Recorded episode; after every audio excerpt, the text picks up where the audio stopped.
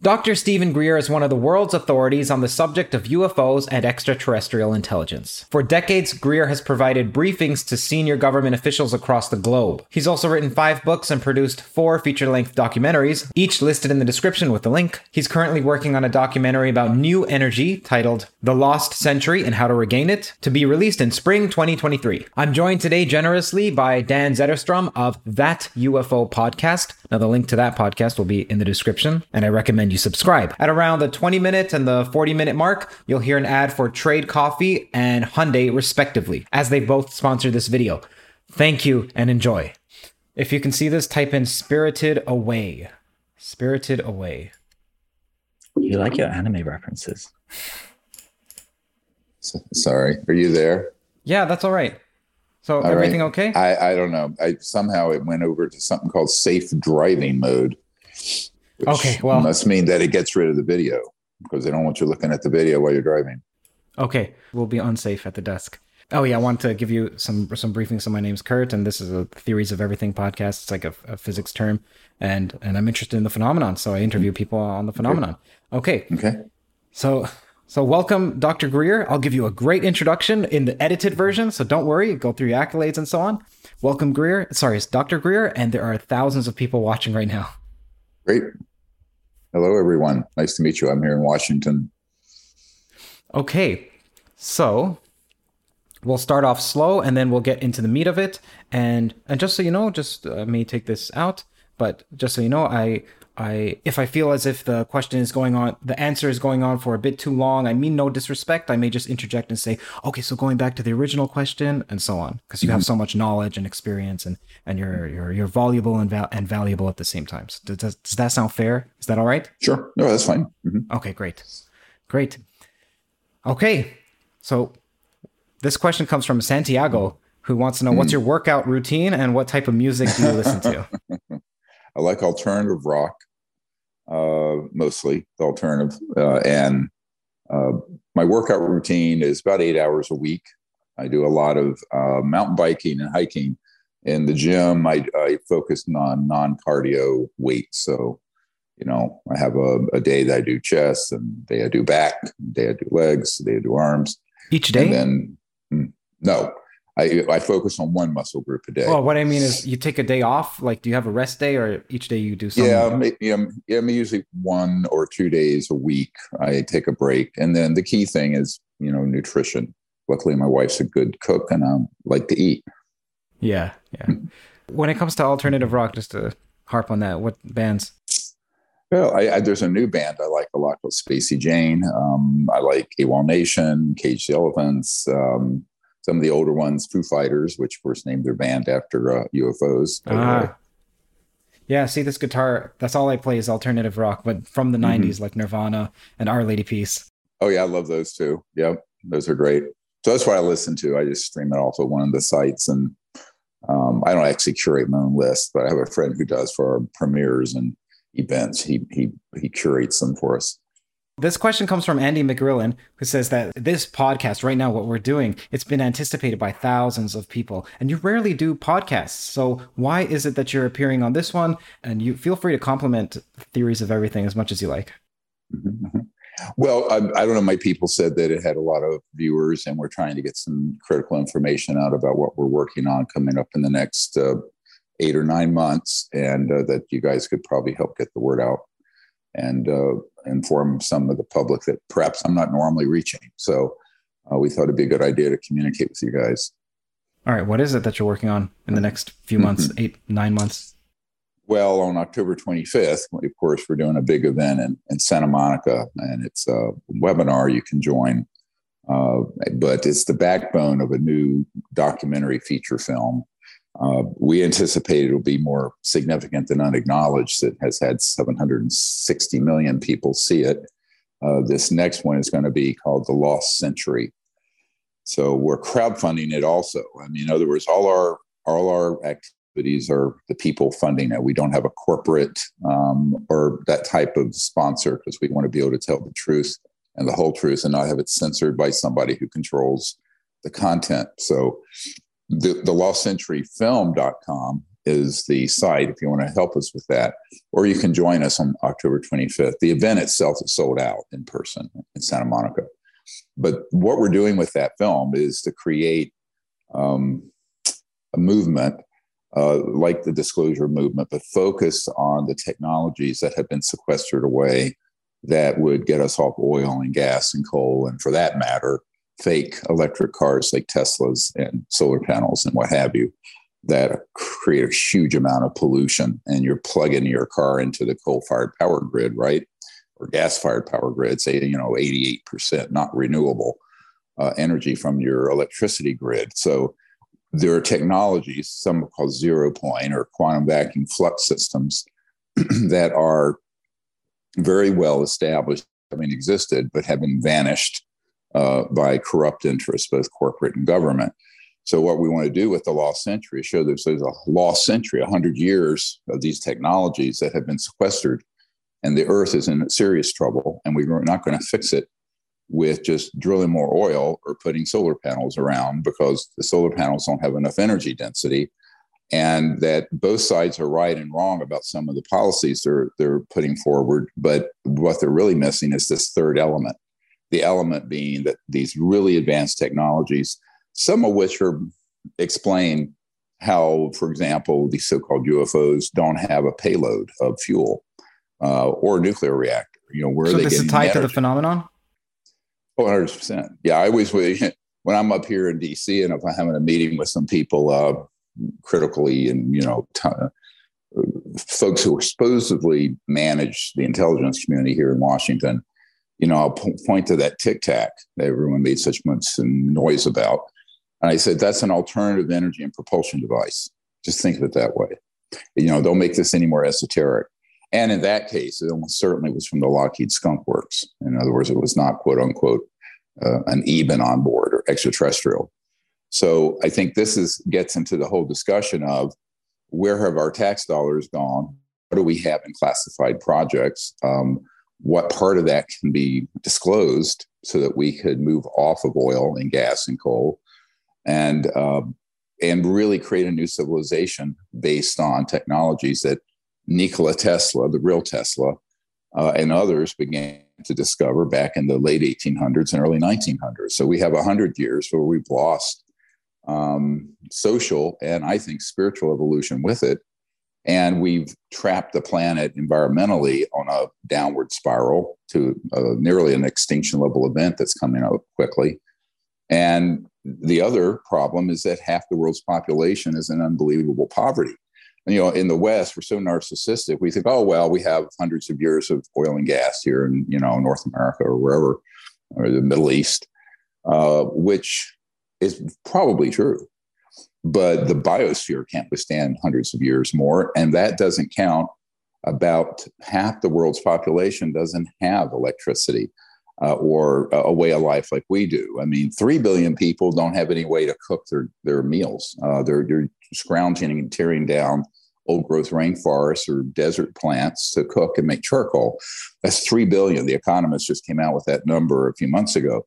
So if we're really going to live as, as a planet that lives can be at all just, which means it can be peaceful and get to what some people call a level one civilization, we're going to have to really quickly bring these t- sciences and technologies out.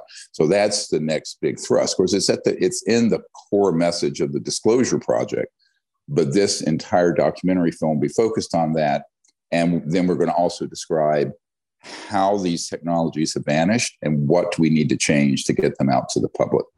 Coffee helps me work, it helps me fast from carbs, it's become one of the best parts of my day consistently. That's why I'm delighted that we're collaborating with Trade Coffee. They partner with top independent roasters to freshly roast and send the finest coffee in the country directly to your home on your preferred schedule. This matters to me as I work from home. Their team of experts do all the work testing hundreds of disparate coffees to land on a final curated collection of 450 exceptional coffees. I chose these three, and the team at Trade Coffee worked to create a special lineup for Theories of Everything for the TOE audience, based on some questions they asked me, such as how much caffeine do I enjoy and what's the bitterness ratio, etc. You can get that line up, or if that's not, let's say, your cup of coffee, then you can take your own quiz on their website to find a set that matches your specific profile. If you'd like to support small businesses and brew the best cup of coffee you've ever made at home, then it's time to try Trade Coffee. Right now, Trade is offering TOE listeners a total of $30 off your subscription plus free shipping at drinktrade.com slash everything. That's drinktrade.com slash everything for $30 off your subscription to the best coffees in the country. drinktrade.com slash everything. Interesting. Okay, about the technologies that vanish. Just so you know, I get people who claim, at least claim that they were inspired by UFOs or they have tapped in just on their own to the same physics that they're operating by and they have some technology and they want to show me. But I have this policy of, I'm sorry, if you can't come public with it, like show everyone, then don't show it to me because I don't want to have any information that I can't talk about. So that's just my own policy. I don't like to have to sign an NDA or be in possession of anything that I can't talk about. And what they tell me is, Curt, as soon as I go forward with this, I will. People have died from this. The government has, has silenced people, and I'm worried for my health, my safety or I've been contacted by the government officials who are trying to silence me. Mm-hmm. So, in other words, those are some fears that people have. Now, I'm curious do you have those fears and how warranted are they? They're very warranted, and we can prove that this has happened. I mean, I've been personally involved in teams that have had um, the result of a wet works group kill its principal people. Wet works is CIA term for wet from blood being killed. And, you know, I've had myself on the watch group list more than once, which is the kill list.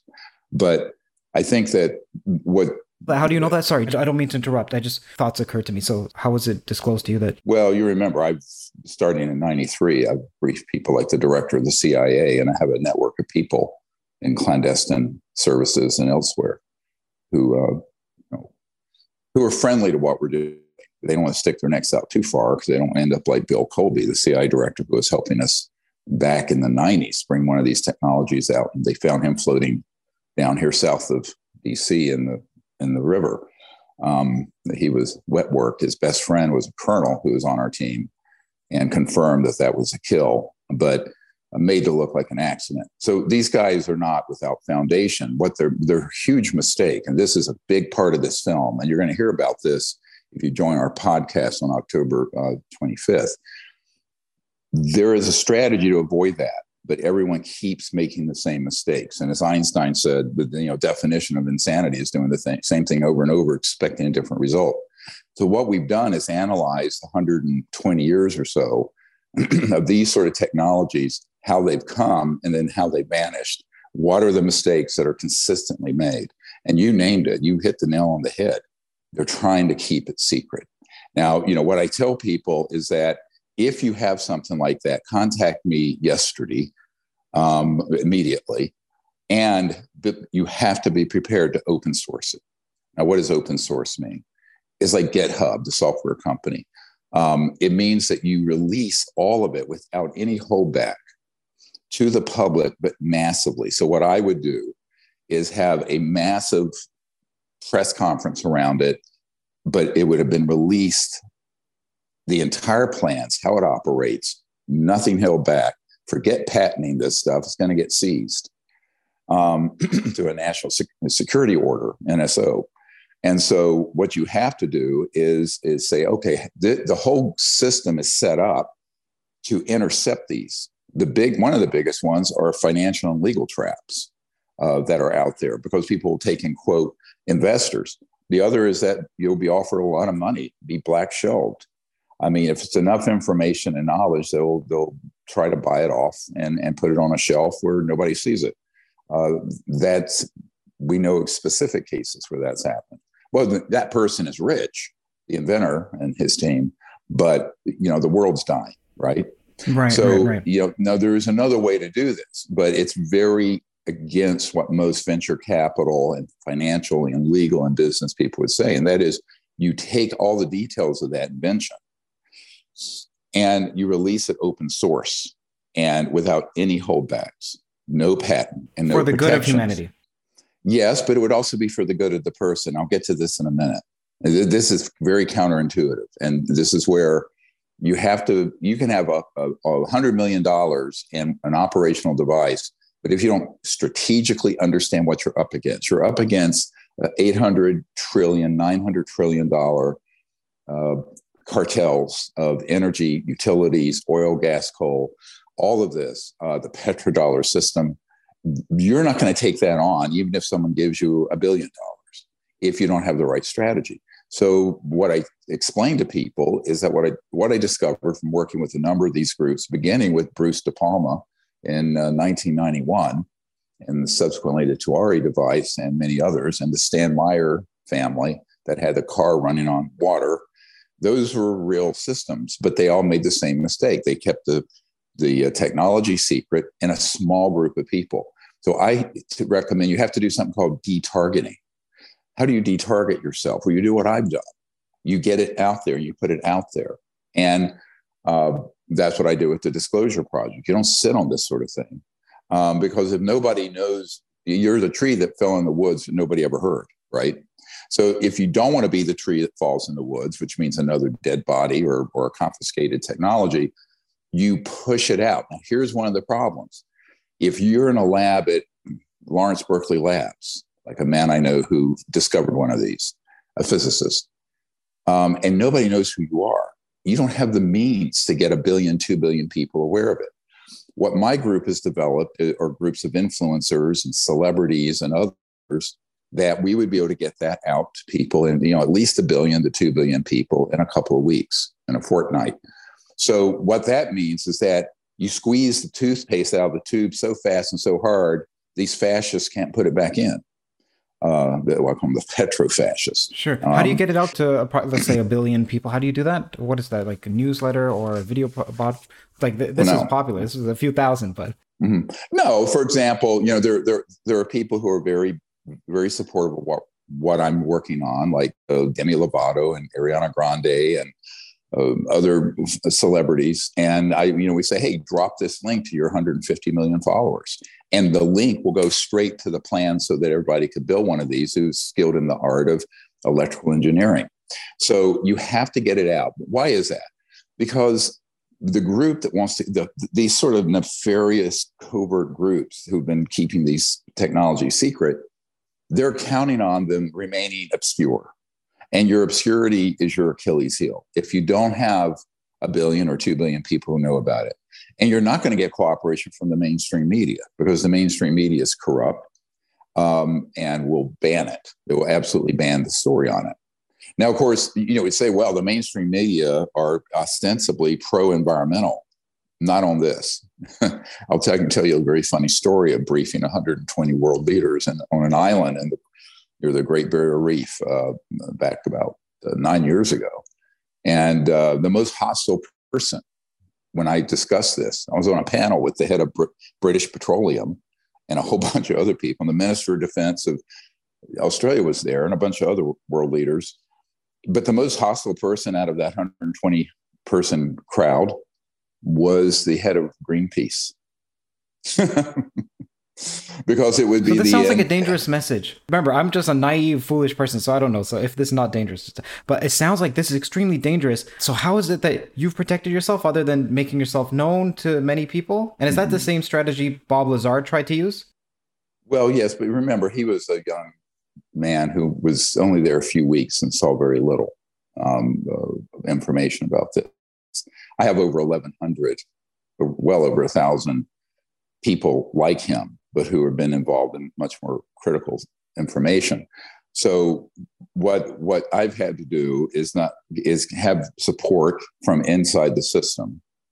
And so speaking very bluntly, back in the 90s, when a number of us were targeted with an electromagnetic weapon where we were all dropping dead of various cancers. I mean, as you know, I had metastatic malignant melanoma. A congressman we were working with who was digging in the Roswell uh, had a strange cancer that killed him in six months, and my right hand assistant was killed, and Bill Colby was killed. And I'd had a man come to me every year and say, "Hey, do you want protection?" And I'm, you know, I'm a civilian, never been in the government. I'm a medical trauma doctor, emergency doctor. I said, "No, no." But when this happened, I said, "Make it so." So there's a group that protects us um, that have significant countermeasures in, in their capabilities that keep it at a sort of a used to be called a Mexican standoff. You know, we're basically, you know, we're not being bothered. And that's true of anyone who comes into our group because it extends to the people working with me. Um, and it's worked. It's held for 20, that was put in place in 98. So it's held for 24 years. Is this a is this a private group or is it a No, group no, that's affiliated no, with the US government? No, they said, well, okay, you have to understand, first of all, we have to define terms. There's two governments. there's the US government of the Constitution and the people, and then there's a secret government, as Senator Inouye said. Uh, in that famous uh, talk, when he said uh, there is a, a secret government with its own air force, its own navy, its own funding mechanism that's above the law and free from the law itself so this gets into some shadowy stuff right? So but there are people in, on both ends of those governmental spectrum that are very very supportive. So like right now i'm in washington because i'm taking meetings with people who are military officials assigned to the white house and the people who oversee the black budget of the united states and the congress that i'm providing the information to the actionable intelligence so that they can penetrate these programs that's very dangerous. I mean, it's extremely, but that's happening right now. I mean, that's what what we're working on right now, um, because the Congress passed a law. Now, those guys, when they get when I get them read in, as, as it's called, or briefed on all this, and I onboard them with all the information we have, because I'll give them information like here's the project code names, here's where they're located, here's the gate, here's the section of this base where there's an underground facility where an extraterrestrial vehicle is being studied, et cetera, and so on. And because of that, because they have the ability to kick doors in, uh, they they've hit they've hit pay dirt in the last six months. Is a big announcement actually, but it's not being reported yet. Meet mainstream media, and hopefully my name stays out of it. Um, but nevertheless, there are groups of people who are very supportive of what we're trying to do, and it's taken very seriously. And one part of that group are people who can protect, and they do protect. So, and then there's some other ways I think things that are not quite seen that are protective. But anyway, we we're we're you know I never would I would never be so arrogant to say that you know I'm sort of an untouchable person. I think it's what we're doing is dangerous, but I accepted the dangers of this back in 92 and 93. You know, it was in, in May of 1992, 30 years ago, that the head of Army intelligence, General uh, Stubblebine, uh, Bert, Albert Stubblebine III is what he went by, offered me $2 billion to not talk about this or pursue this. Um, I told him, you know, I'm not for sale. And then he went to my wife, tried to convince my wife. And that was a big mistake on his part because no one does that. Um, but that was 30 years ago. So, I mean, the corrupt, the capability to corrupt people here um, is very high. Who offered that to you? The two billion? The head of uh, the, General Stubblebine. He had been head of Army intelligence and special forces, and he was a member of this elite group and intelligence group. Some call it MAJIC. I have a, a, a National Reconnaissance Office document that has MAJIC on it, M A J I C. It stands for the Majority Intelligence Committee that deals with the UFO and extraterrestrial issue and its related subjects, including macroeconomic issues and these technologies. And remember, these technologies that we're going to be exposing in the lost century, and by the way, there are four of them. We would like to feature more that we've that are operational right now as you and I are speaking. But they are tied up in a strategic plan by the inventor and their investors. That means it'll never see the day of light. They're, they're either already dead men walking or they are so encumbered legally and financially that the public will never get the benefit of them. The only reason I'm going to expose them uh, in this documentary that we're working on, uh, so stay tuned. Uh, please help us do this. Uh, we're is, is that I think the public needs to know that over the last hundred years there have been thousands of these breakthroughs, and people say, "How can that be?" I said, "Because the laws of the universe are universal." If you're a physicist or a scientist uh, like we are, you know that the laws of the universe are universal. So what does that mean? It means that whatever can be discovered on another star systems, uh, you know, from another star system can be discovered by people on this planet. And even, you know, a lot of people look at this uh, sort of anti gravity, which is a bad term, but gravity control is the proper term. Um, that is tied into the whole zero point energy uh, aspect. That began to be uh, experimentally observed by T. Townsend Brown uh, and others back in the 1920s, where very, very high frequency electromagnetic uh, signals at voltages in the millions of volts, but at low power, would cause objects to look like they're levitating. And that was done in the 20s. So these are well documented. Uh, what most people don't know is that October 1954 is when these clandestine projects within the US government mastered gravity control, quote unquote. I'm quoting from a, a redacted uh, top secret document, but my people here in Washington, one of whom was the chief scientist at the Naval Research Labs, who is, of course, the one that it's the biggest Department of Defense lab, and Thomas Edison started it. He, uh, uh, Richard Foch, who's now passed away, he went into the vault where a lot of these documents are kept and saw the document that stated point blank that we mastered gravity control in 1954. This brings up a big problem in the UFO community and also with the congressional hearings that are happening here. People look at those objects and they think that if it's not a jet fighter or a rocket, because those were all like 30s, 40s era technologies, it has to be quote unquote extraterrestrial or alien. I'm going, that's nonsense. Most of what these objects are that people see are from my my uncle worked for Northrop Grumman his whole career and had worked on the lunar module, landed on the moon with Neil Armstrong in it. Or and so Northrop Grumman and Lockheed Martin and Booz Allen Hamilton and EG&G, we know who the contractors are and where their facilities are. Many of these objects that people see uh, of various shapes are man-made. Now, that's a bigger secret than the ET story. Why? Because if it were to get out, now we've had those sort of technologies since 1954, 68 years. And we didn't need to have rockets blowing up and killing space shuttle astronauts uh, and the Apollo accidents that killed Apollo astronauts and jet fuel that when a plane crashes goes into a ball of fire and the damage to the environment and half the world in poverty since the 50s. This would be a thousand times more scandalous than Watergate. So they want the UFO subculture and the media that's begun to jump on this bandwagon to say, oh, this is a, uh, you know, we don't know what this is. Well, we do know what it is. You know, this is one of the big problems. There's this big gulf between what's known in covert programs and what, say, the, the people on the Senate Intelligence Committee or Armed Services Committee or, or these other oversight committees in the Congress, or for that matter, the President and the National Security Council. Everyone thinks that those folks have an all access pass. They do not. And this was a very hard lesson I learned in 1993 when I was asked to fly up here from my hospital in North Carolina, where I was working as an emergency doctor and briefed the sitting director of the CIA and a bunch of other officials eventually, is that they did not have access to those projects, which I found to be, frankly, not credible. I did not believe it. I thought this is the biggest bunch of horseshit, excuse my language.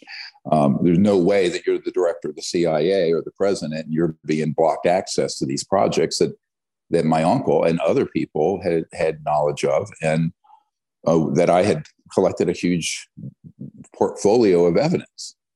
But it is the case. And so I think the public, when they talk about the government keeping the secret, they're making a very big fundamental mistake in that primary statement because they're assuming that the government of we the people knows anything about most of this. Now, there are a few of them that do, and they are corrupt politicians on the payroll of this cabal of sociopaths and Nazis.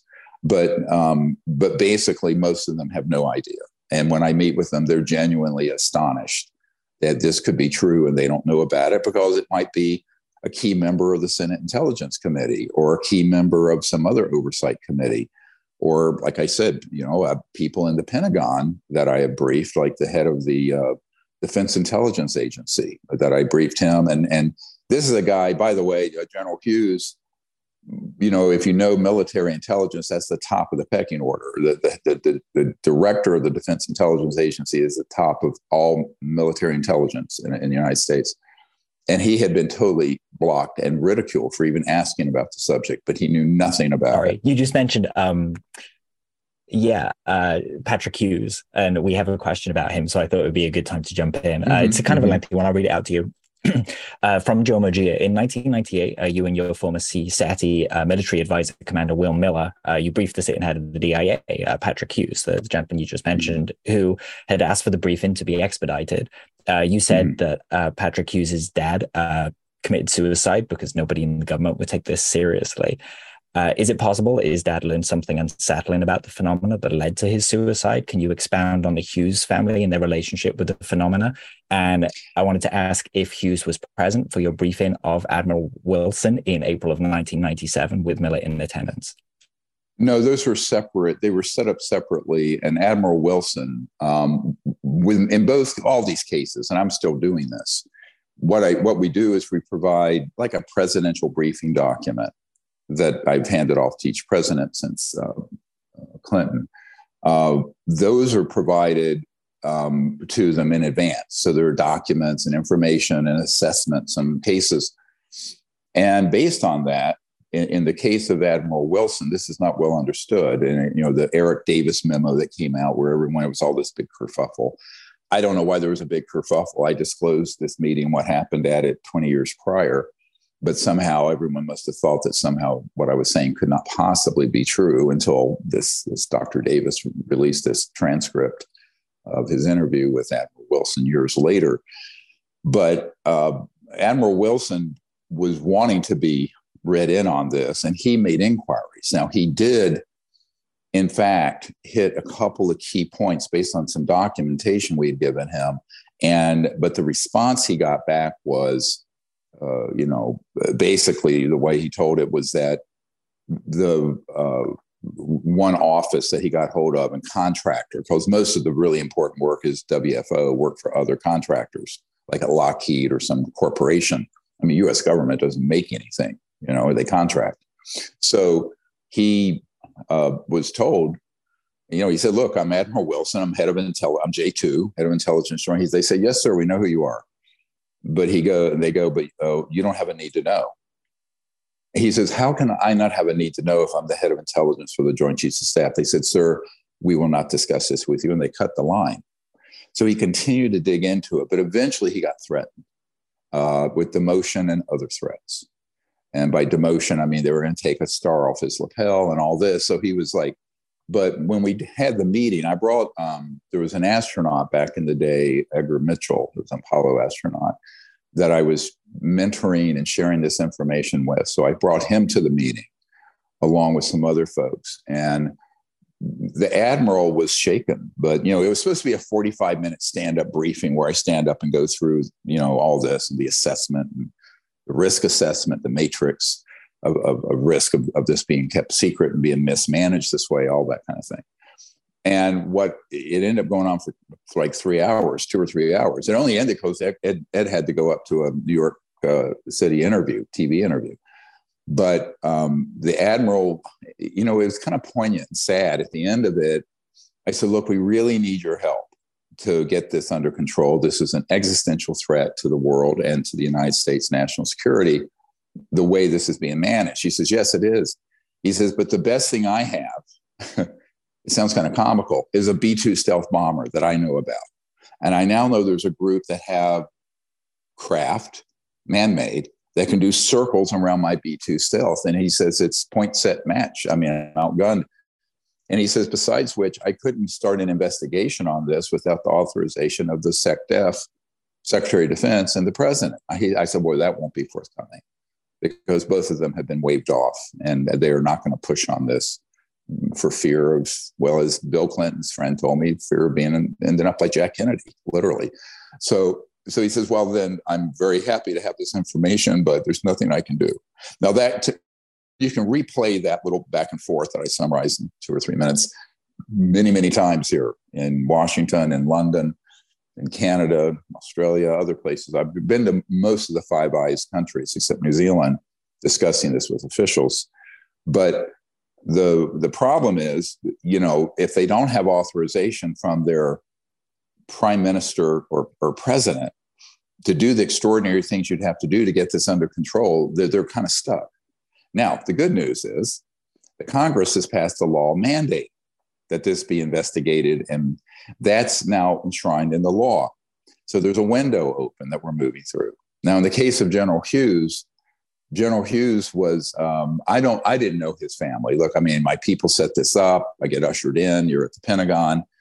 Um, but it, it, was very poignant because what he did, the very first thing he did, he had, you know, we're in the conference room for the for the general, uh, it, it, for the Defense Intelligence Agency uh, office, and he goes over to a bookshelf and grabs this little cheesy ET alien looking doll like you would get at a store, uh, you know, at Walgreens or something, and uh, he he look he, he says this is all I've gotten for my inquiries through the chain of command. And I told him, I said, well, I have met with uh, people in, associated with the DIA who know about this because they're one of my disclosure project witnesses. He says, well, why won't they tell me? I said, because they don't want you to know.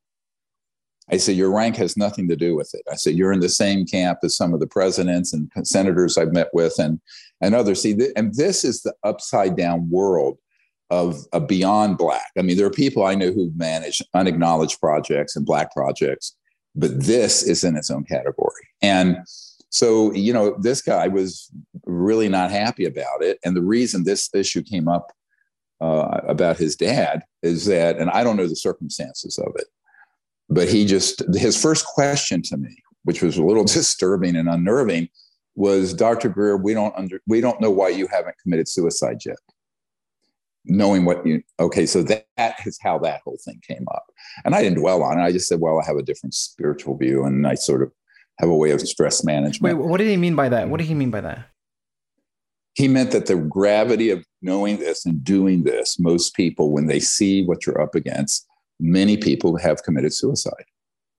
It's you know i call it disclosure ptsd it's, it's a special kind of uh, stressor you know um, you know, I don't know if you guys, anyone listening, imagine being a 30 some year old doctor being flown up to brief the sitting director of the CIA, and he's shaken to his core because he and the president can't find out information um, on an issue that is of critical national security importance. That's when you realize the entire system is upside down, but also has been corrupted. You know, I, the best way to characterize the organization keeping all this secret including the technologies that we need to bring out very quickly, the, at least the energy ones, if not the ones that fly.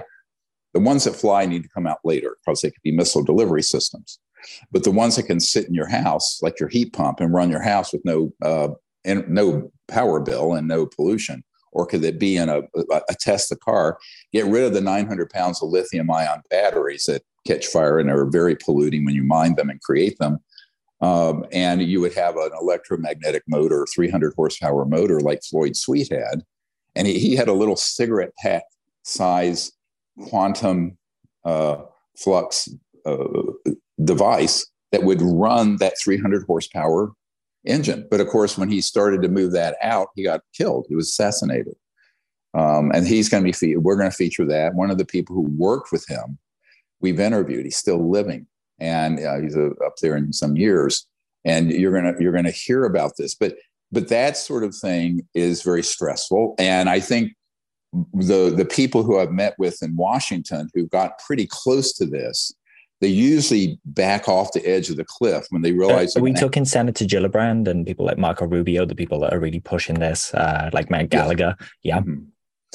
Oh yeah, but there yes, and there there's a, a, a, growing number. The problem is um, they're not they're not allowed to know or read be read in through channels uh, what's actually going on. I mean, they're still asking questions like, you know, geez, are these from China, or are these what are they? You know, um, so let me interject if you don't mind. Is that all right? Yeah. No, no, go okay. ahead. Yeah.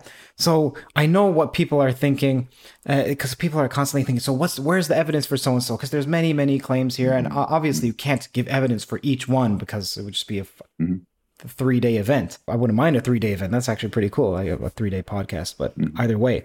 So, where is the evidence for? Hmm, I don't have a specific claim in mind. So when certain ones come up, I may interject and be like, okay, what evidence is there for mm-hmm. this that's accessible to other people? Because of course uh, we can say so and so told me, and and I'm mm-hmm. sure you wouldn't accept that as evidence, and and there is such a thing as disinformation.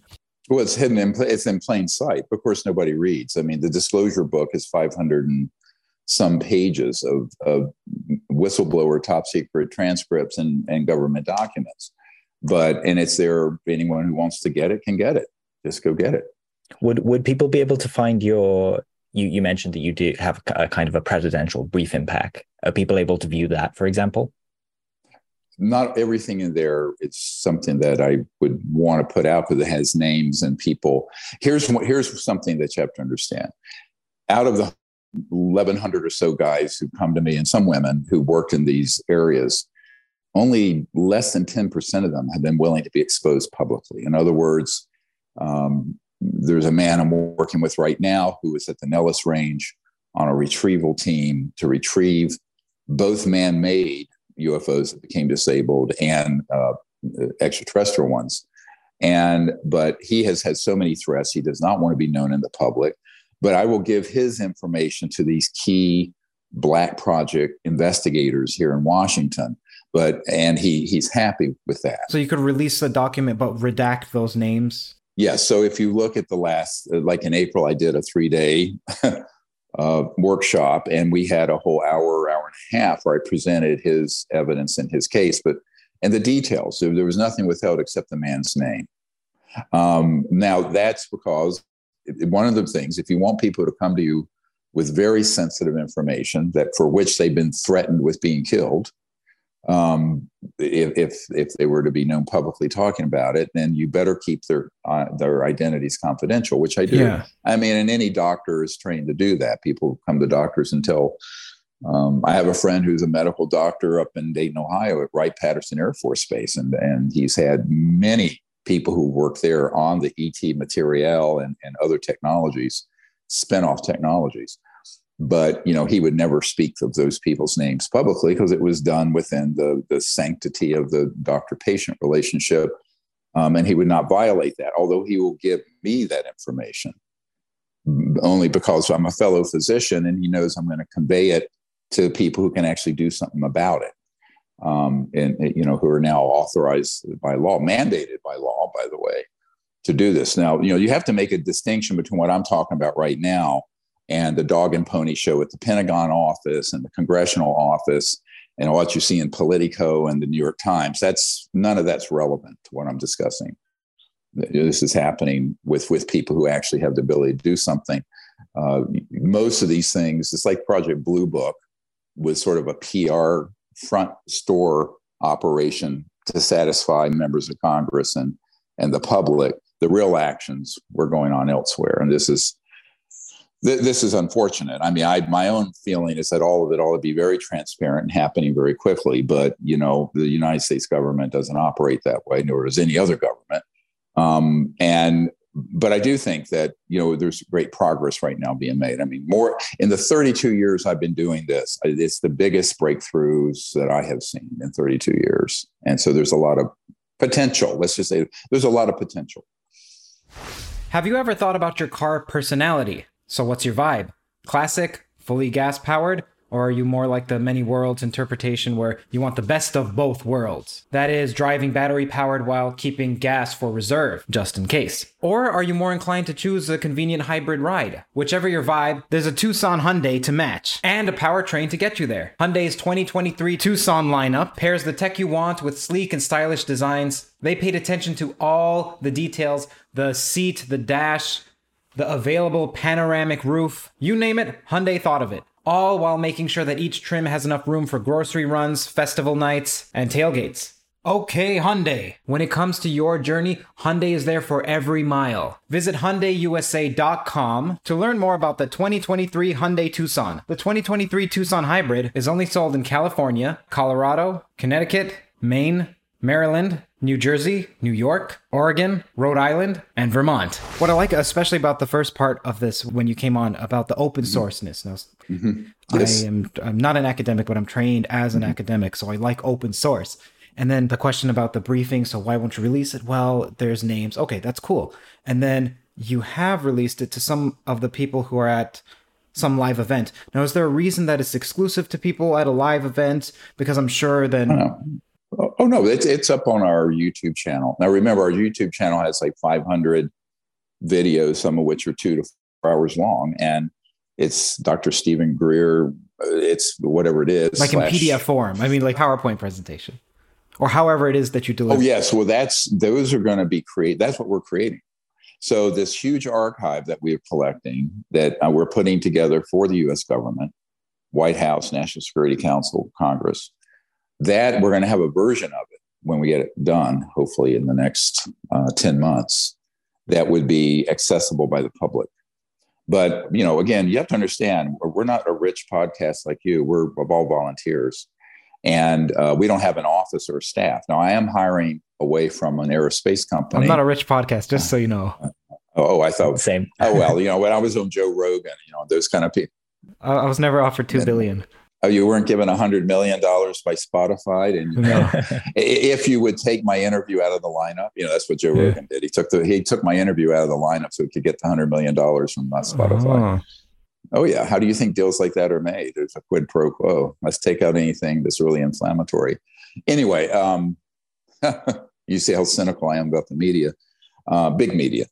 So, at any rate, well, like, hey, firstly, like, I commend you. I'm, I'm happy that you're on, and I appreciate that you're, you're willing to come in here and answer some questions that, again, like it sounds answering, but just a fatuous person. So when I say what's evidence for so and so, I mean no disrespect. It's just my no. We have mind. we have all the evidence you want, but I, again, we put these together in so many formats, whether it's video, books, you know, but most people, you know, they can only stand reading the headlines. So if people want to drill down in it, go drill down on them. I have five books out. Um, there are, you know, like I said, a, a thousand hours or more of, of really densely packed information and presentations with those PowerPoints on the YouTube channel. Great, great. I appreciate uh, so, that you're not so, offended by it. I, I appreciate no, not that at all. I mean, yeah. it, because there'll be more questions like that coming. The, yeah, there'll be anyone like that uh, should, uh, you know, I mean, but what I say is, say, you know, go do it. You know, I can't spoon feed it to you if you're not willing to read. Of course, nobody, it's politically incorrect to read or do math, as you know. Um, okay, so about the the documentary that's coming up, "The Lost Century and How to Regain It," the you said there's a plan for there to be a push of something open source with regard to energy. How's that coming? Does that come along with the website? Like, how does that work? Does that come a week before, a week no, after? no, let, let me be clear. We don't have any tech. We don't have an inventor or a technology group that's willing to do that because they're like you know the movie uh, Lord of the Rings. My precious, my precious Gollum with his ring. Ironically, some of them are toroidal rings. Uh, those folks do not want to lose control of it and ownership of it by open sourcing it. What they don't understand, if they would open source it and connect to a big group uh, strategic group like we've created that could get the word out to a billion people. Uh, I mean, you know, my first here, here's how how I, sort of out of the box I think about stuff like this. Everybody wants to go through a normal venture capital rounds of funding, which is ridiculous because if you had a company that had a market cap of what Tesla Motors does of a trillion dollars, it's not enough. It's too little and it's too late. The only way we're going to fix this existential crisis on the planet is that these technologies are released open source, and there are a thousand companies that are developing it. Now, the person who developed it originally, it's like if you invented the first Xerox machine, there's going to be a huge inflow of support. But the other thing, the reason that thinking is so not correct is that there's 1.5 billion cars on the road that have to be retrofitted and converted. There are two and a half billion homes. Well, what General Electric, General Motors, Amazon, and Apple all together could not do that in 20 years, and it has to be done in 20 years. So this is like a I call it like a global Marshall Plan, like the plan that we had to, to rescue Europe after World War II, where we put together you know the funding and the strategy to resurrect from the ashes Western Europe. Well, this is a global plan that has to happen. It has to happen within 20, 25 years. And to do it, you need a huge amount of involvement. It can't be something where you're just sitting on it secretively. Ironically, the secretiveness about this is what gets people killed, number one, because they're targeting themselves. So, like, let's say you, uh, Curt, have one of these devices and you have a team of 12 investors and physicists and electromagnetic engineers.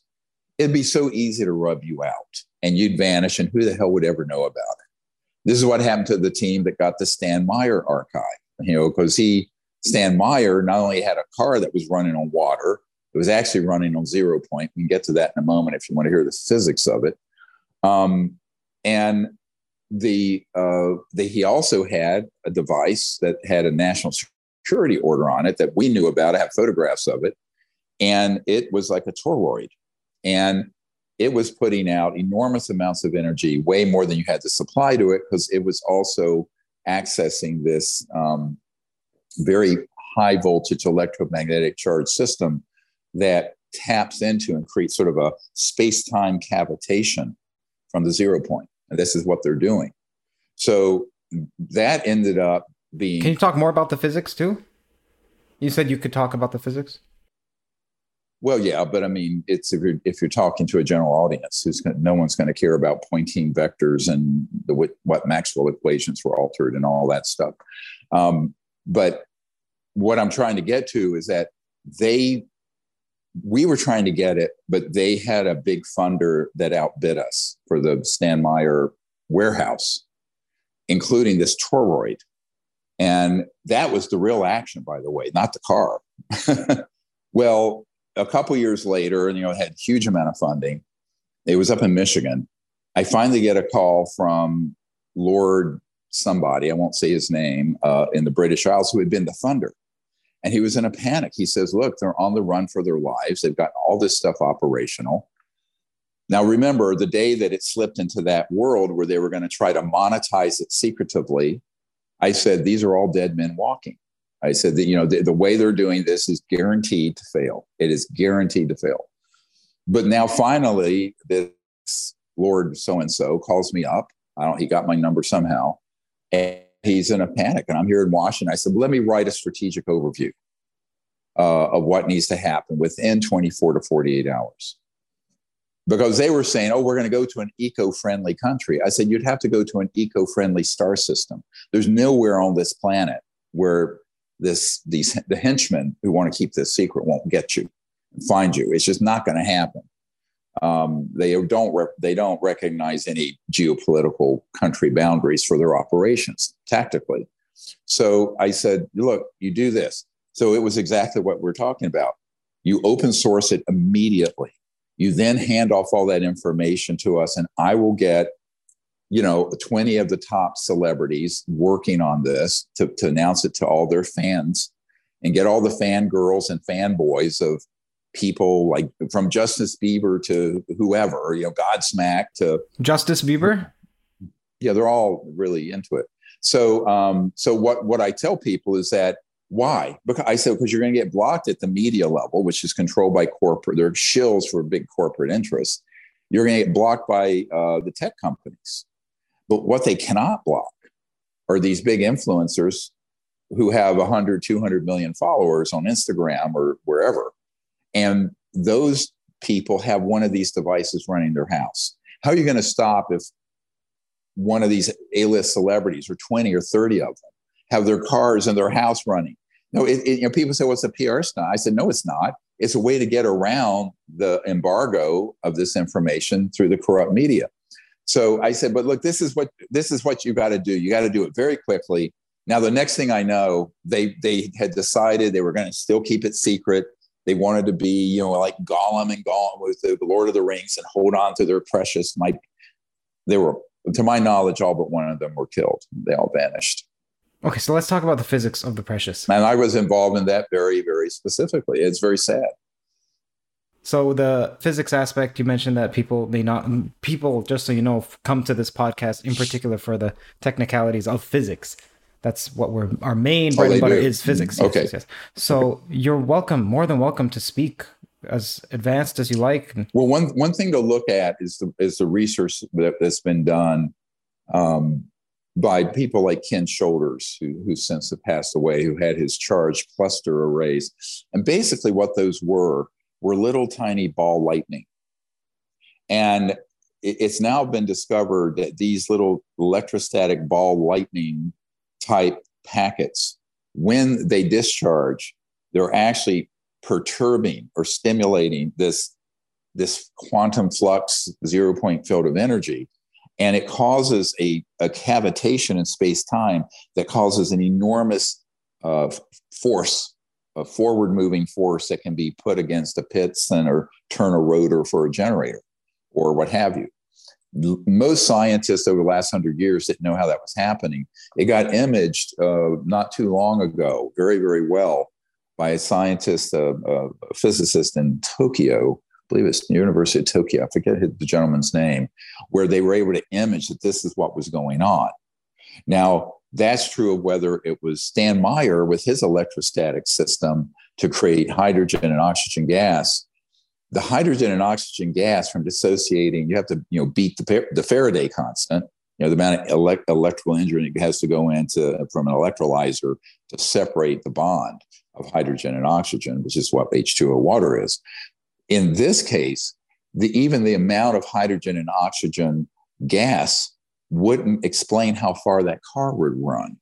Because if you calculate the energy of what's in that hydrogen and oxygen gas, so what it was really doing and this is because it was doing it on demand, it was actually accessing this excess energy, let's call it, from this baseline quantum flux field or, or zero point energy field through these high voltage uh, circuits.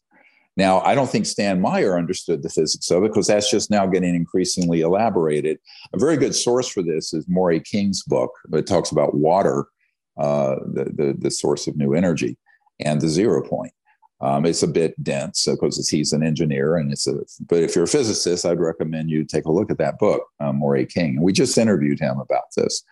So there are many ways to do it. It's basically people have done it with different media. You can do it through an electromagnetic crystalline substance. You can do it through water. You can do it this through the circuitry of uh, electrically charged steel, like the Holcomb device down in Florida. And you can also do it through solid state uh, oscillator resonance, where you're, you're having the same effect uh, in, in these. And the key thing is here VHV, very high voltage systems at certain frequencies. And these sort of little, what you look at it, when you look at it microscopically, these tiny ball lightning type phenomenon that create this sort of cavitation in space time. How so, high of a voltage are we talking about? millions. Uh, I mean, it depends on what you're doing. I mean, volts, yeah, but a very low low uh, current, so the power is very low. So you might put hundred watts into a system and get you know a kilowatt out or five kilowatts out. Ultimately, you know, I just was at a place out in the desert of uh, Arizona where we witnessed, and this is going to be we're going to show this on our our pod not podcast our webinar on October 25th this device that had, uh, I think it was four magnesium alloy plates. And this particular device was more like an original Tesla, sort of a miniaturized version of Wardenclyffe, where this guy, for after 40 years of trying to do this, something that's a little bit bigger than a shoebox. And it, the startup power is a three volt battery, which you could take out. And it's actually pulling the magnetic flux and the what's called the negative energy that's around us. Uh, and it's it was when we were there a few weeks ago. It was had been running for over two years. There's negative energy around us. Well, he calls it negative energy. I think it's what I think. A lot of these terms are fungible because they're still being defined. Uh, I think what he calls negative energy is actually an aspect of the the zero point, the quantum flux field. Um, so, with, you know, without getting too much further into those weeds, the, what the strange thing about his device, it has to be tuned to the magnetic field and of, of the earth, exactly where it is, because it's actually feeding off the flow of energy from the sun to the earth and the magnetosphere. It's very interesting. Very, it's very Tesla-like. But instead of it being this gigantic thing, it's like this big. I mean, you know, so we're there and I we test it. There are no wires going into it. It's putting out um, uh, was putting out. We, we've got it around five kilowatts and no energy input. Now, um, interestingly, even when it was started, it was a little three volt battery, tiny little battery. So this is quite ingenious. You could certainly, uh, it's probably not as robust. It can't be like put in a vehicle and move because it's tuned to this frequency of, of, on the earth. You know anywhere you go on earth there's a magnetic field frequency. So his system is dependent on that being tuned. Others are not. Others are not. So uh, there are many ways to skin this cat but this was a very fascinating but again he had made every conceivable strategic mistake to guarantee it will never benefit humanity and so in a way it was a case in uh, looking at, of course, this guy is you know quite, quite up there in years now. Um, he's also you know a scientist, but he he really thinks he's going to somehow beat the power grid companies by creating a megawatt plant and selling it to the to selling it to the utilities. I said, no, those companies are vertically and horizontally integrated into people who do not want this solution. And the laws around and regulations around tapping into the grid are so regulated by state, federal, and local bureaucracies that they'll kill this and strangle it in its cradle, uh, in two seconds.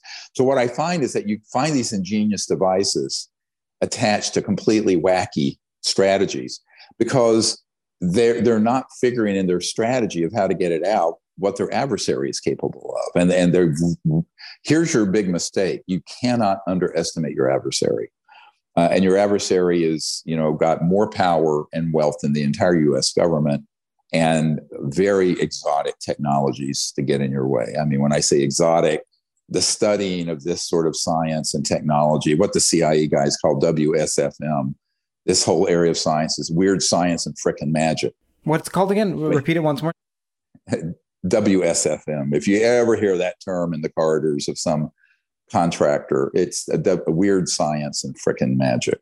Um, at, at Northrop Grumman, they just call it PFM, pure fucking magic. Excuse my language, but uh, but but they call it magic because you have all this phenomenon that happens.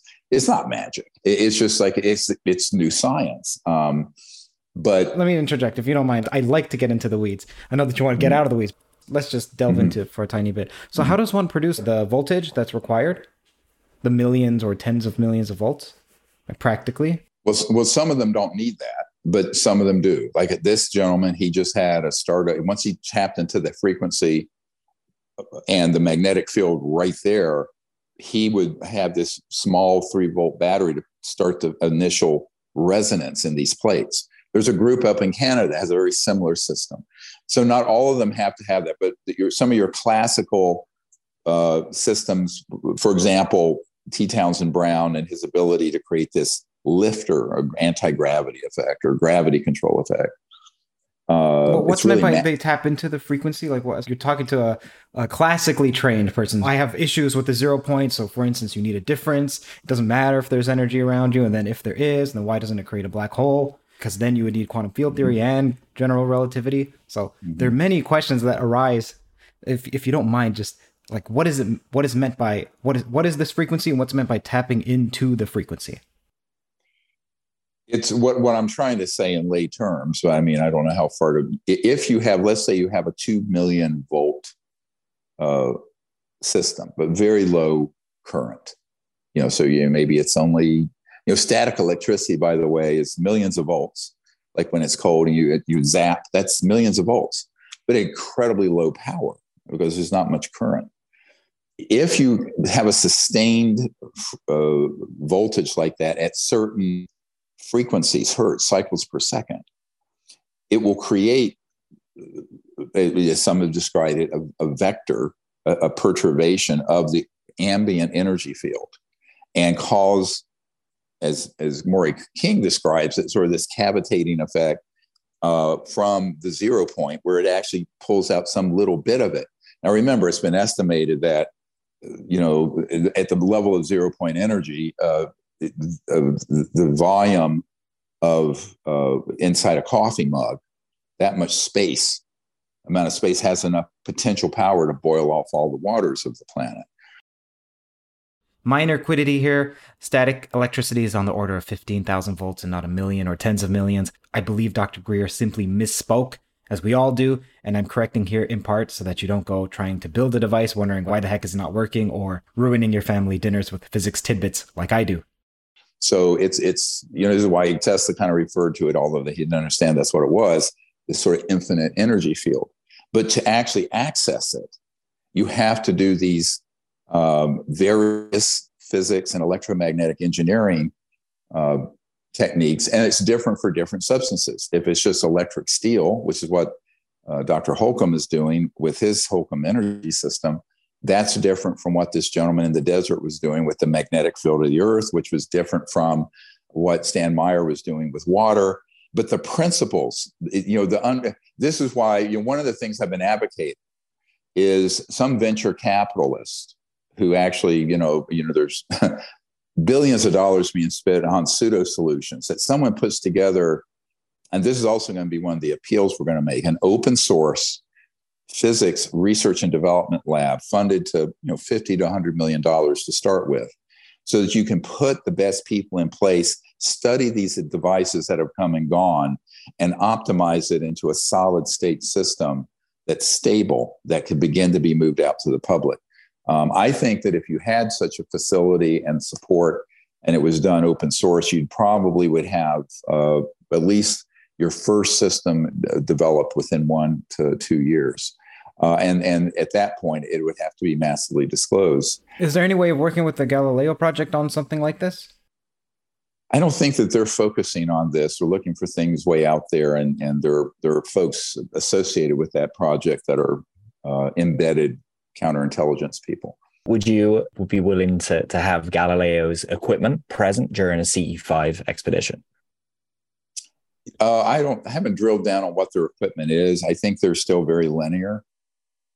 Uh, they, are looking at things like the electromagnetic space above the the sensors. They're watching for things in the sky. They have various cameras that will triangulate uh, anything that it sees, um, and they're really not, um, you, you, know, differentiating between whether they see a bird or something anomalous. They want to gather all the data they can. Avi's a friend, so I can set mm-hmm. something up. Like I'm, I'm just curious what the answer would be. Well, it's it's certainly possible. I think some of that equipment could be very useful during a CE5 event. Remember, most of what happens is transdimensional. Um, it's coming back and forth from one dimension to another, tran- transits dimensions. Um, anything that's truly interstellar is not going through a straight line of an electromagnetic field.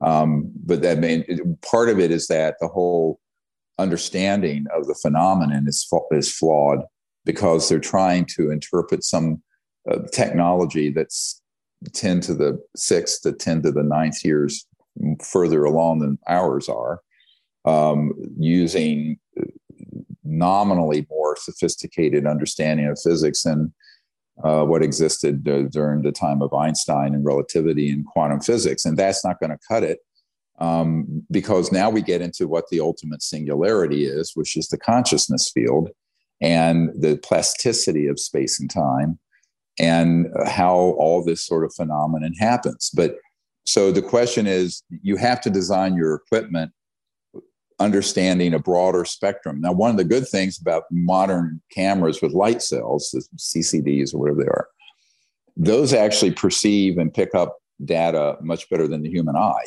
by far.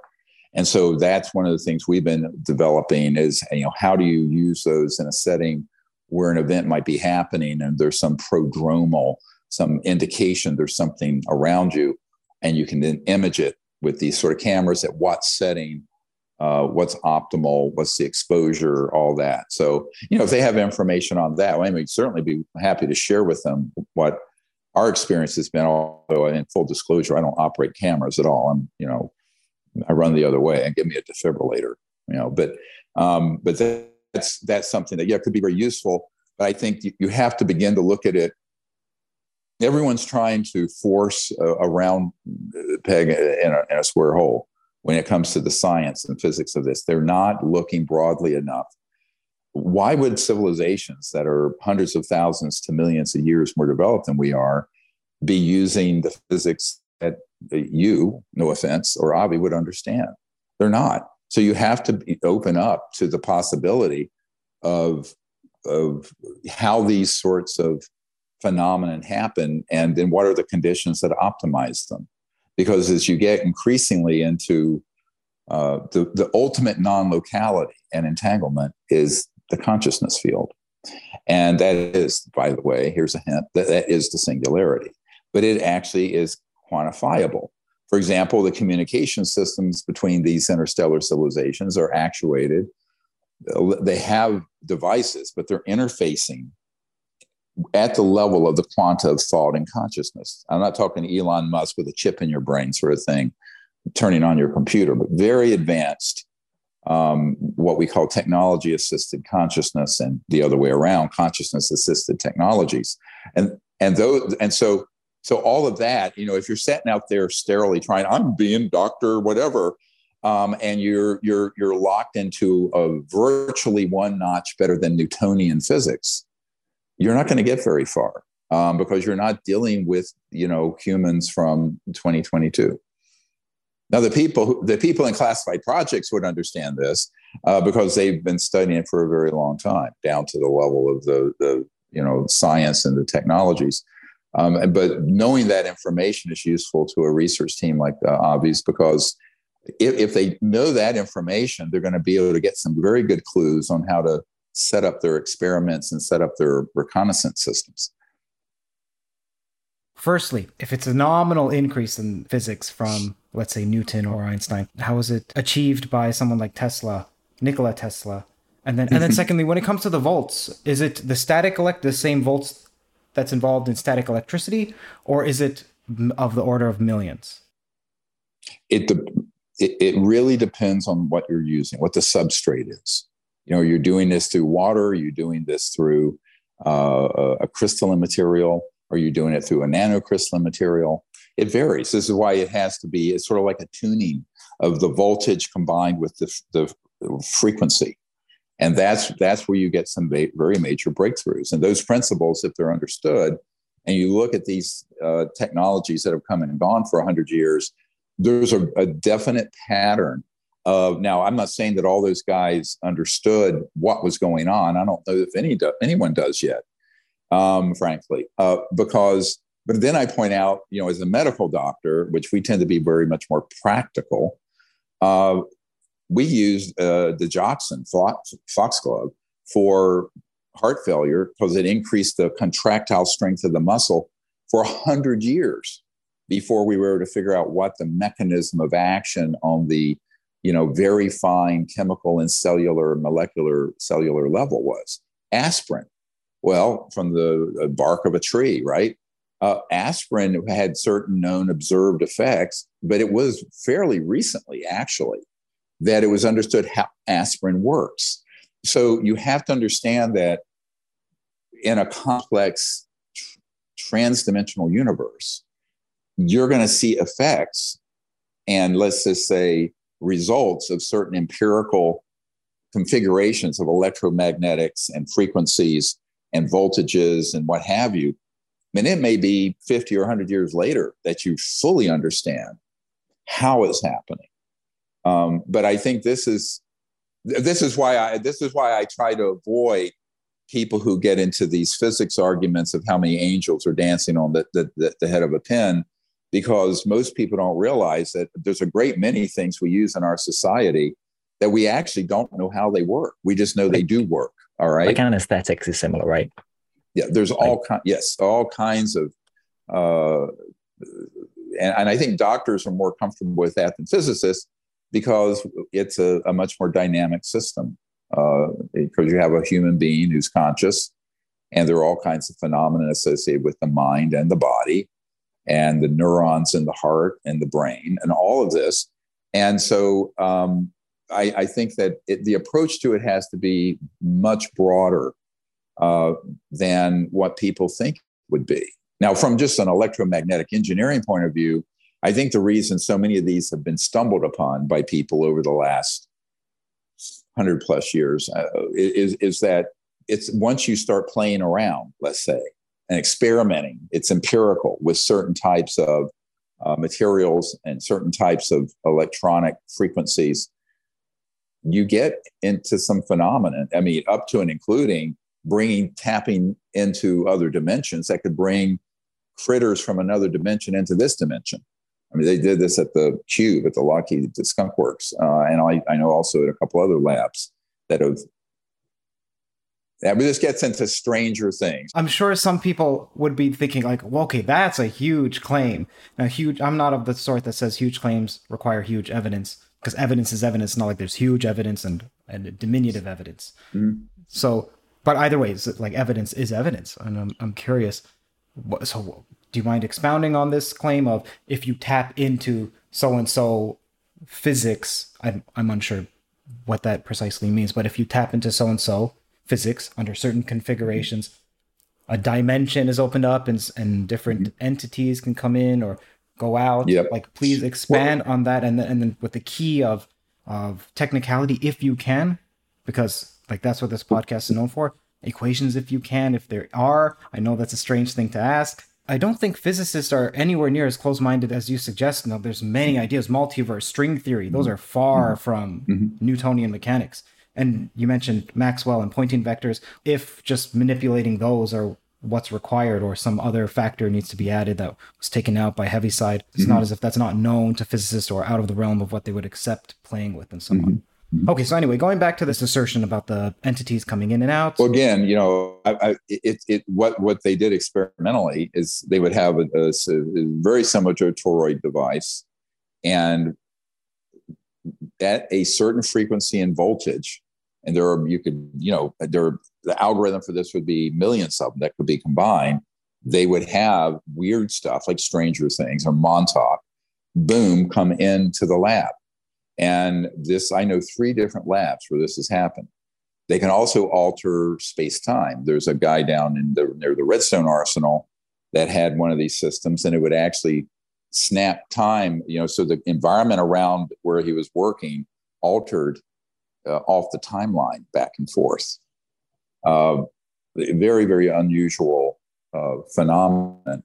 And that guy, uh, brilliant physicist and engineer, um, he works through a contractor uh, for the CIA.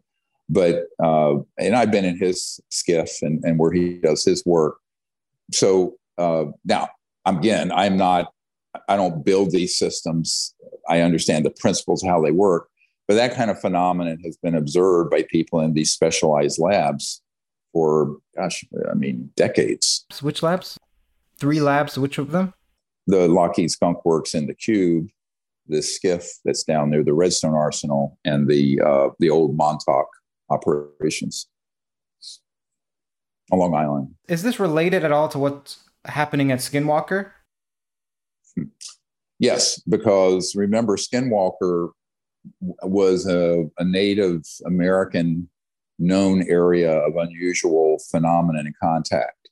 There's a gentleman named uh, Bob Bigelow, Robert Bigelow, who I first met at the Rockefeller Ranch in 1993, who, uh, along with some of his sidekicks, uh, Colonel John Alexander and others, um, wanted to acquire that property, and, in, in the rancher didn't want to sell it, so they set up a lot of this uh, weird WSFM electromagnetic phenomenon that was scary as shit. And the guy uh, relented and eventually sold it. It has since been resold to another person. Of course, I guess it's been sensationalized in some TV show. But the uh, there's a lot of activity going on underground there. Well, we were out there about a year a little over a year ago and observed uh, late night uh, what very much sounds like under under this facility drilling um, and uh, building of something deep underground. And my understanding, it's sort of like the um, uh, the Brad uh, the Bradshaw Ranch in Sedona that got taken over by and, and, turned into a black site. So I think that the Skinwalker Ranch has all kinds of weird phenomenon that has to do with this kind of experimentation and that has nothing to do with what was innately there prior to.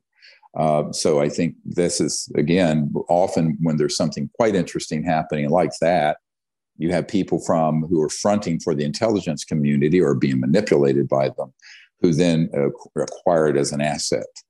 Um, and so that, you know, sort of what's called capture, where it'll get, you know, they'll try to capture that and then use it to their own purposes. And whatever is going on after they get involved, it has a faint resemblance to what was there prior to the acquisition. So I, my understanding is that we went out there and did actually a close encounter of the fifth kind CE5 contact event uh, in June of 2021. Very interesting.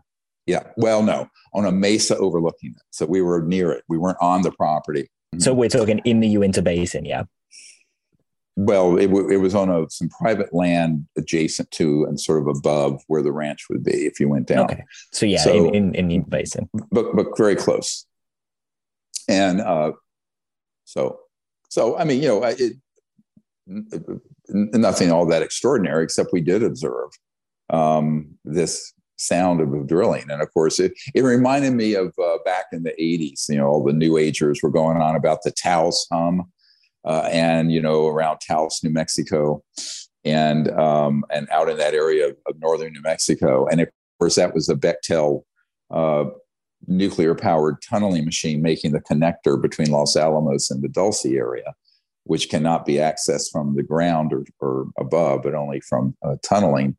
Uh, and that was, uh, you know, that device was brought on in the 60s, 70s.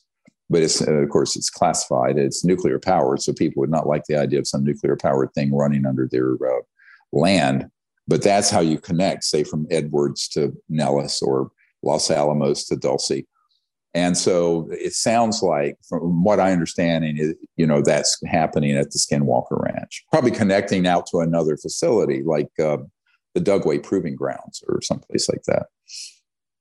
In, in Utah, Dugway is a very key. I mean, certainly, I think that much more significant than so-called Area 51 is this newer underground DUM, as they're called, deep underground military base operations out near Dugway.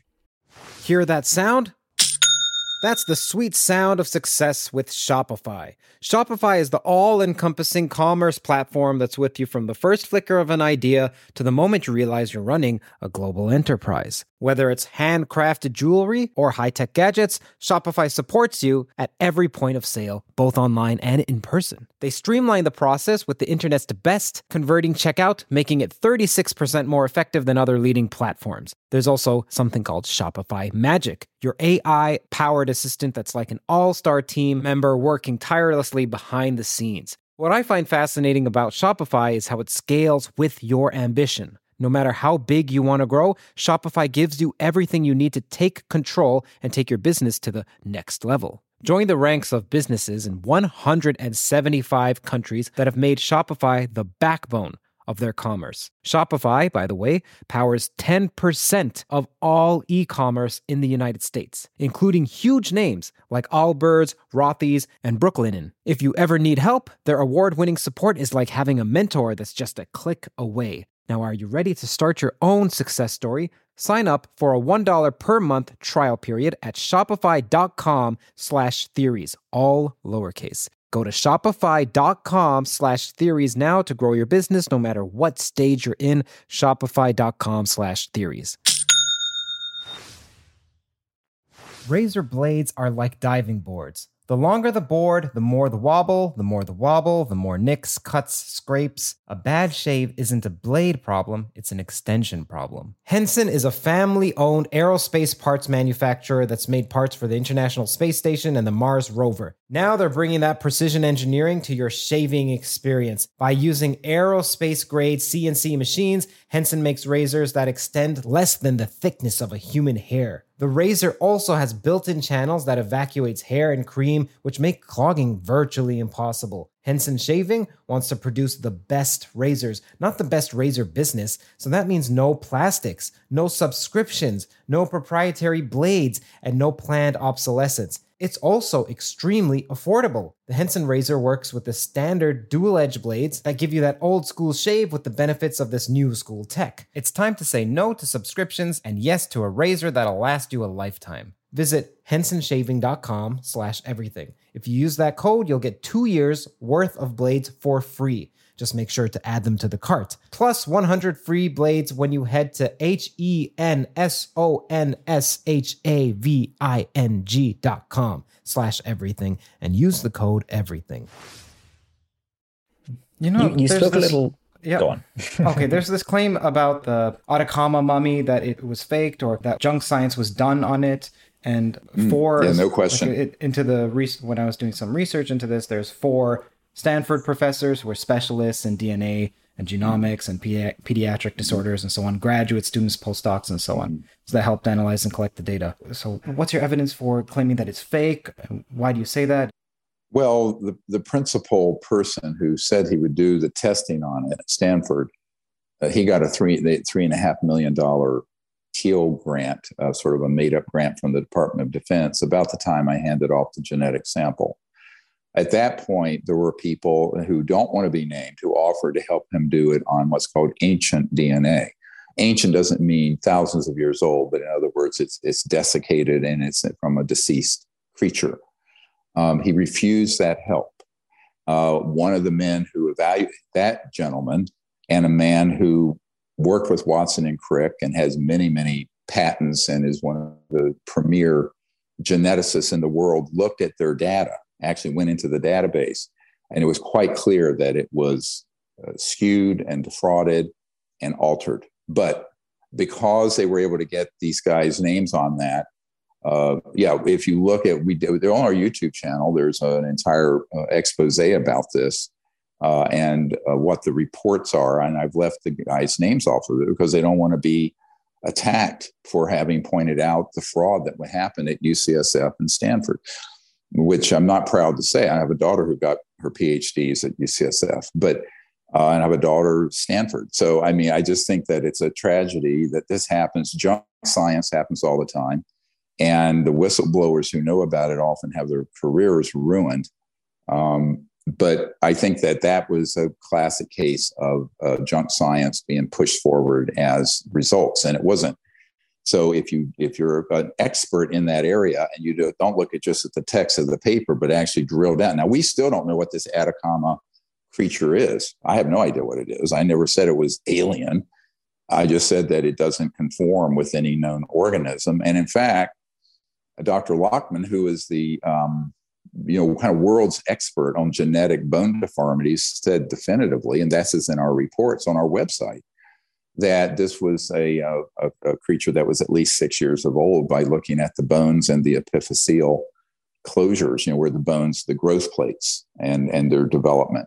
It'd be the equivalent of a, of a six year old human in terms of its bone development let me be clear. Just so is the mm-hmm. claim that he lied for money? Is that the claim or or that he didn't know exactly what he was doing? What is the it, it, it needs we don't know. It needs to be uh, investigated. We you know we have recommended that stanford and ucsf and, and uh, cold spring harbor that the, where they published the article originally uh, launch an investigation um, because there's something that is very not right with this and this is according to people who are way past my specialty as a doctor, who are real renowned experts in genetics and, mole- and molecular biology, where they clearly can prove that this was deliberately done improperly. Would, so would they be willing? But these are the anonymous people you're referring to, or oh, I'm sure they would. Uh, they would succumb to a subpoena. They're not going to be on a salacious UFOs show or something. Where would, would they write a peer-reviewed paper where mm-hmm. other people not involved, you know, with with I Mr. Nolan's them, lab could? I asked them to, but I think they're they're intimidated. They see this big machine of disinformation running them over, and uh, one of them has his own biotech company, and uh, the other one is is up there in years, and uh, he just doesn't want the grief. You know, he's I think he's in his 80s, but I mean, he had worked with Watson and Crick, and you know, a very renowned Caltech molecular biologists and geneticists. And uh, you know, I've had some serious people look at it. This has been one of my frustrations. We're going to have to have people who are willing to, you know, when you find this kind of corruption, most people don't want to take on the, the scandal and and the controversy and the blowback that happens, uh, because usually, you know, it's not a good thing to be a whistleblower, um, particularly when you're going up against a power structure of corrupt interests. So, exactly how it happened and why I have my own theory. Um, but I, th- I just point out it's a very unusual coincidence that they got a three and a half million dollar uh, kind of one-off made-up Teal grant from the Pentagon uh, at the time of the handoff of the genetic material. As a logical point, it's not always the case that the money has a causal effect in some other area. Mm-hmm. So, for instance, I'm sure that people have thrown accusations at you like, look, you've raised X amount, or you want X amount, or you're given mm-hmm. X amount. But you're like, that doesn't tarnish what I do. So, even if that's the case. Well, but I, the, the, the timing is suspicious. And forget about that. It's the results. If you're, if you, I, I challenge anyone to go into actual the database attached to that report and not come to the same conclusion these other scientists have come to. But nobody does that. They just read the paper and the conclusions. They're not going into the whole methodology. And the ones who have, every single one of them have concluded the same thing. So, you know, that's water under the bridge. I mean, it's just something I come to expect from people in academia. It, would it would be great if we could see a peer reviewed paper come from somewhere. Mm-hmm. Uh, you well, know, you, responding. You, you find some honest people who aren't subject to threats and bribes, and and I'll give them. I will give them a retained sample of the DNA. Okay, great. Because we have we we didn't we didn't give all of it. Trust me.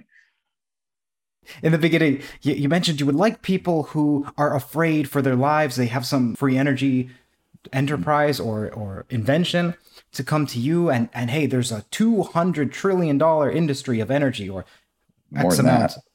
yeah. That would come down on them. But you're saying look look look i can protect you and you shouldn't be afraid. No the, no the protection is the massive disclosure of it.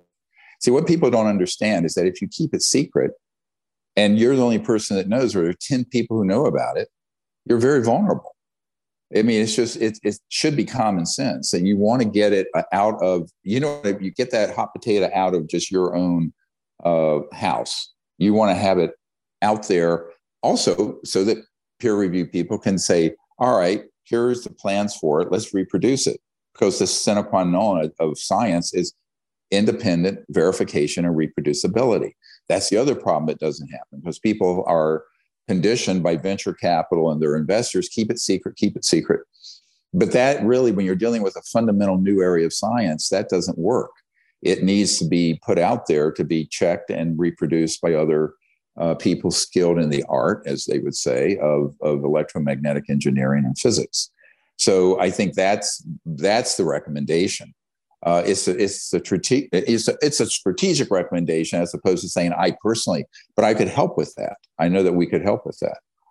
Um, but the mistake that they all make is is taking the advice of lawyers and businessmen and conventional venture capital people who uh, of course are doing what would conventionally be done and i would say that if you're inventing a new iphone or a new software program okay maybe that works um, when you're dealing with a technology that's going to upend the whole petrodollar and macroeconomic structure on the planet that is based on the type of energy system we use, you're dealing with a different set of strategic variables and you have to alter your plan accordingly. But that doesn't happen. They're all making the same predictable mistakes for 100 years. And that's, it's a tragedy. And I think we're not going to change the outcome. I don't care who the person is.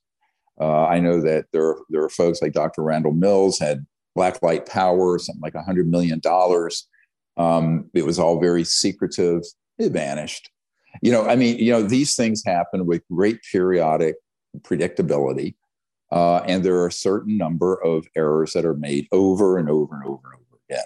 And and so I think that's the problem. And and the only way I see out of it is you either have to have someone who's well heeled enough to buy the technology out and then open source it, or you have to have a lab that gets created that its fundamental organizing principle is academic and scientific and engineering cooperation on an open source platform, uh, blockchain or something, and that anything that is discovered and verified is released in real time and keeps it. And once you have something operational that functions, then that needs to be disclosed, as I mentioned, through all kinds of creative efforts because uh, the corrupting influence of folks who want to keep this quiet. I mean, there are, there are all kinds of investigative reports that have proven how various cartels and corporate interests can submarine uh, uh, technology that's going to be a threat. Uh, I mean, you know, don't take my word. The, the, the Federation of American Scientists, uh, about a decade or 12 years ago, came out with a report of over 5,000 patents that had been seized under national security orders. And one of them was something that sounds so trivial now, in the 1970s, 50 years ago, would have just been a very high efficiency solar panel more efficient than anything that was out there, but it would have competed with the price point of oil and coal and, and gas and power from your power company. What was and so this, that I know yeah, I know you don't have the patent at hand, but what what is this that I can look? It's on up? our website, it's in the movies, it's everywhere we have everything. Please read. Um, you know, you wave your hand and say that, well, where is it? It's the American the Federation of American Scientists. Uh, Steven Aftergood is the guy who authored it. It's a paper. Read it. 2010, it came out, 20 October 2010. So we're 12 years ago. So um, it's there. We published it. You know, the fact that you haven't seen it doesn't mean it's not there. I mean, you act like I'm, I'm not saying that it's not there. I'm just saying for the no, record. it's your attitude. I'm telling you, your attitude is like I am. Where is it? I said it's there. I'm telling you, everything I'm telling you is there. It's out there in open source. Let's let's so, talk about um, some some positive testimony yeah. you've had. Um, you know, you were talking about strategizing earlier and how um, you you know you you've uh, built bridges with a lot of really great celebrities who can get the word out and things like this. One of those people um, historically was was Tom DeLonge, who who helped with To the Stars and things like that. And you you guys mm-hmm. used to be chummy. And I kind of wanted to ask, you know, what mm-hmm. what happened between you and Tom? Why did you drift apart? Well, we didn't. He got intercepted by some folks who had sort of brainwashed him of the alien threat narrative, uh, General McCasland at Wright Patterson and other people. And uh, he got read, led by his nose down that primrose path. And then, of course, he had all kinds of, of, of dark players like Elizondo and uh, uh, Semivan, uh, Jim Semivan, who's CIA, and other people kind of circle around him. And I think he just got used and abused and then dumped which I had predicted would happen. Uh, it was unfortunate. Uh, but the, the problem with having a little bit of knowledge in this area, it's very easy to get manipulated by these sort of uh, professional counterintelligence operatives. So uh, my what I saw happen is that uh, Tom kind of got intercepted because they saw him as someone who could be a front man to open up this with a certain narrative to a very specific demographic you know younger people and da da da. Um, with with this sort of these are a threat to the national security and oh by the way we don't know what they are. When of course we do know what they are. Go we put out a film last year called the cosmic hoax that documents how all this was done.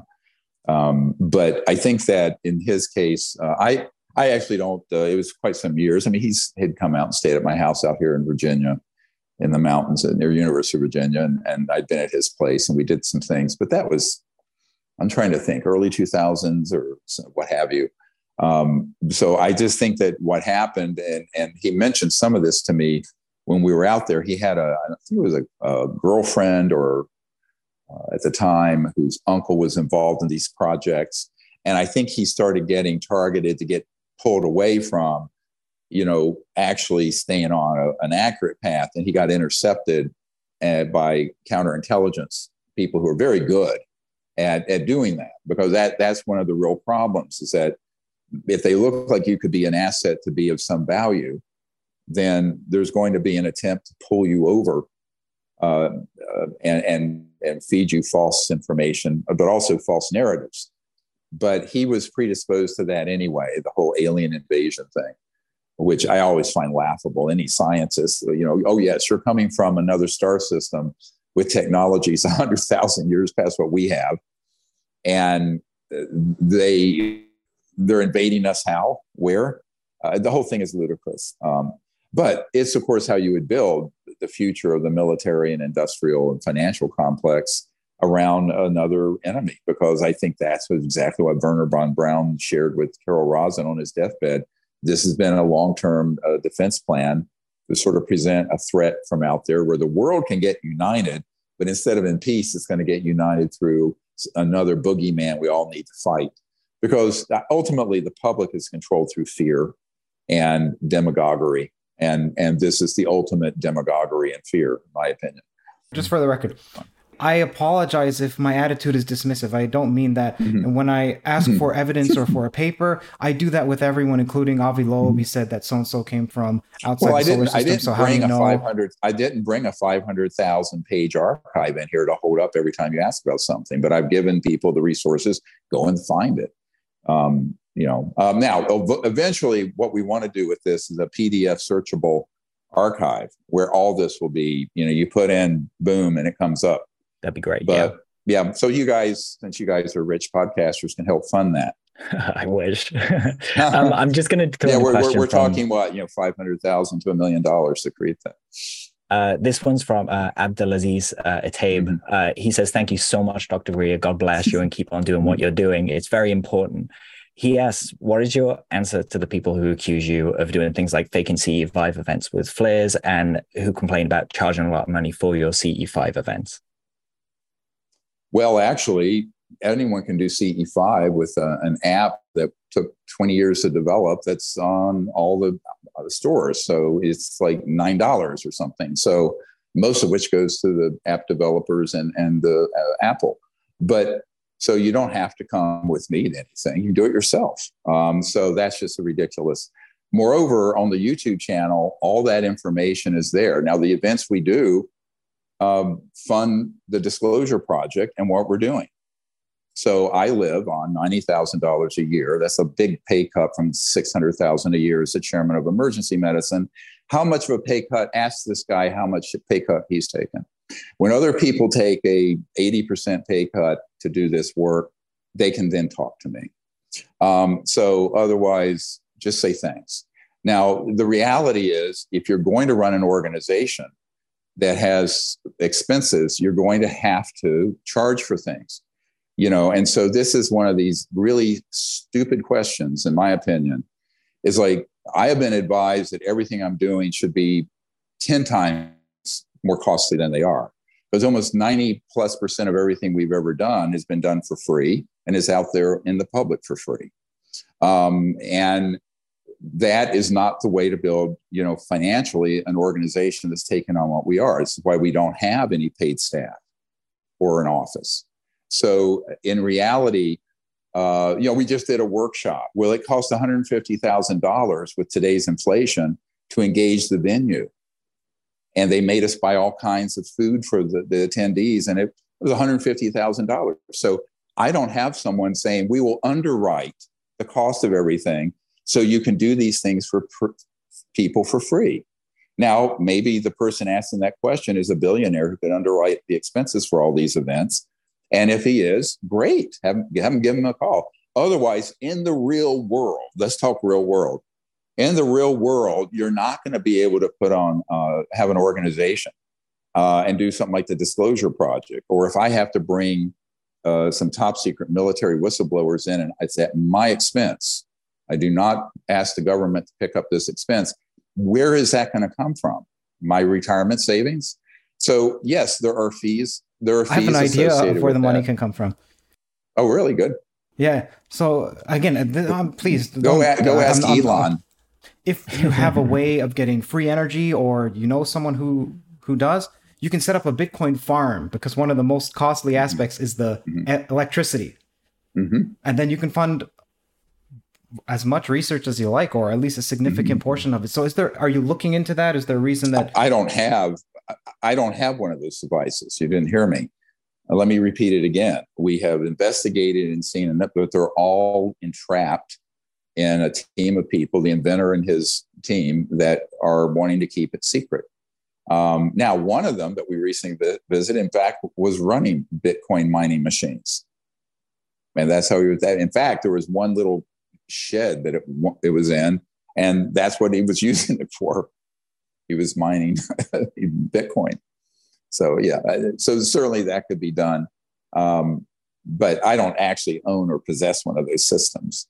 You know, I mean, if we did, that'd be the least important way of generating revenue. I think that there's actually uh, billions of dollars available uh, from people who do want to have an environmental solution that would flow into any operation that could widely uh, prove. But here's the other problem if you're not willing to open it up to scientific scrutiny, it isn't going to be taken seriously. You know, all right. So that's why, like with the disclosure project, I say, don't take my word for it. Here are these 5,000 documents. Here are these dozens of military witnesses. Here's this. Now, if you have a device, you, you can't make a claim that's this grand claim that it's doing this. And there's nobody who's a third party entity that's credible who has reproduced it or checked it. So a lot of times they want to go straight from the invention to trying to monetize it. And there are all these other steps. And the, uh, the big one is the open disclosure of it, open source, but also the scientific recreation of it by independent people who don't have an axe to grind, aren't trying to raise money. So that is something that always sh- should happen in science, but that has not happened properly with this because a friend of mine who's a venture capital guy, he said there's a direct relationship between how important the invention is and how crazy the inventors get. so when you when you've hit something like the gold, the, the brass, the golden ring here, and that it becomes they become more and more erratic because they know what they have, and they know what its value should be, and so it, that sort of bloodlust overwhelms the logical mind uh, and the and the scientific mind. And they feel like they're against everyone, or it's them against the world. In reality, the whole world would be with them. One of the things I point out there are a relatively tiny number of people on the planet that benefit from the status quo of how the planet is running. But there's 99.99% or more of the population that would be behind you if you would open it up and disclose it. And then money ain't going to be an issue because if it's disclosed open source and it's proven by independent, I mean, look, if someone makes a claim like that, they put all the information out, there will probably be a hundred different labs and people who will verify it. I mean, if it's put out faithfully. And unfortunately, a lot of these people put out everything but the secret sauce. So I know I know of a couple patents out there, like Stan Meyer did this, where he put everything but, and he actually falsified the voltages and the hertz and whatnot of his uh, uh, electrical uh, device. And that, of course, caused people to try to reproduce it and it wouldn't work. Uh, so I think that these sort of little legal and financial tricks always end up being counterproductive, frankly, to to what their objective is. Um, anything that keeps it in a small, secretive group, um, trying to monetize it. I, you know, you know my analogy. Here's my analogy. DARPA created what's something called the internet, not Al Gore, but DARPA did. Now, that was done by government. It's sort of, let's call it open source internet. Everybody can get on the internet, the World Wide Web. We need the equivalent of that, but it ain't going to come from the government. It's not going to come from an academic institution. We need the equivalent of a an organ a, a, a organization that's going to do this research and development on these technologies in an open source way that's shared openly and the technology, the platform, the initial one, I call this phase one, is widely available. Now, that would not prevent, even if it's a private corporation, from after that initial launch doing very profound refinement. Let's call it generation 2.0 or 3.0 or 10.0 of the device, um, because that's how science goes forward. You know, eventually, uh, most of these early devices were rotary and electrostatic rotary. All four of the ones that I'm talking about are solid state. They're solid state, no moving parts, which is beautiful. Question? Yeah, um, some some guys in the audience just wanted us to to just give it like a hard yes or no. Uh, the question I previously asked, uh, where someone mentioned about dropping flares, I just want to check. So you refute that claim, like no flares oh, being no, dropped when you're doing CE5. We've never done something like that ever. Uh, now, I do think we've had a few events where people have tried to trick us, and that's different. Uh, what do you mean? Where, where, they've tried to stage things so that we'd be fooled. Is in um, participants um, that came to your events, or no, no, no, and ex, ex, no outside. Yeah. Okay. Yeah. Okay. And, and and we've gotten pretty good at, at finding who those when that happens. But would you like to name and shame? people like who like the government or or the participants yeah. or what well again the government which government no the participants who come never would do something like that um, but you know what I'm really encouraging people is to people to get get the app, the CE5 contact app, and do it themselves. You know, I got a great report recently from a truck driver in Croatia who was driving along and doing it took a break uh, and was doing the CE5 uh, techniques, and this uh, ET craft materialized to the left of his cab and floated right over the cab and vanished. And we're getting reports like this from people all over the world. So I tell people, you don't have to be with me. I think, if anything, uh, due to the fact that there's a lot of reconnaissance around what I'm doing, you're probably better off if I'm not there. Um, I do like teaching people the concepts and the techniques uh, of remote viewing and, and, the meditative techniques and what the cosmology is that we're engaging. Uh, and to me, that's like where a big part of this needs to come in is a whole revisiting of the cosmology that it, you know takes it out of straight line universe. Um, because we're not dealing with the straight line universe we're dealing with a quantum holographic conscious universe. And uh, that's a, that's a very different kettle of fish. When you start dealing with civilizations who certainly understand that and their technologies are utilizing aspects of that.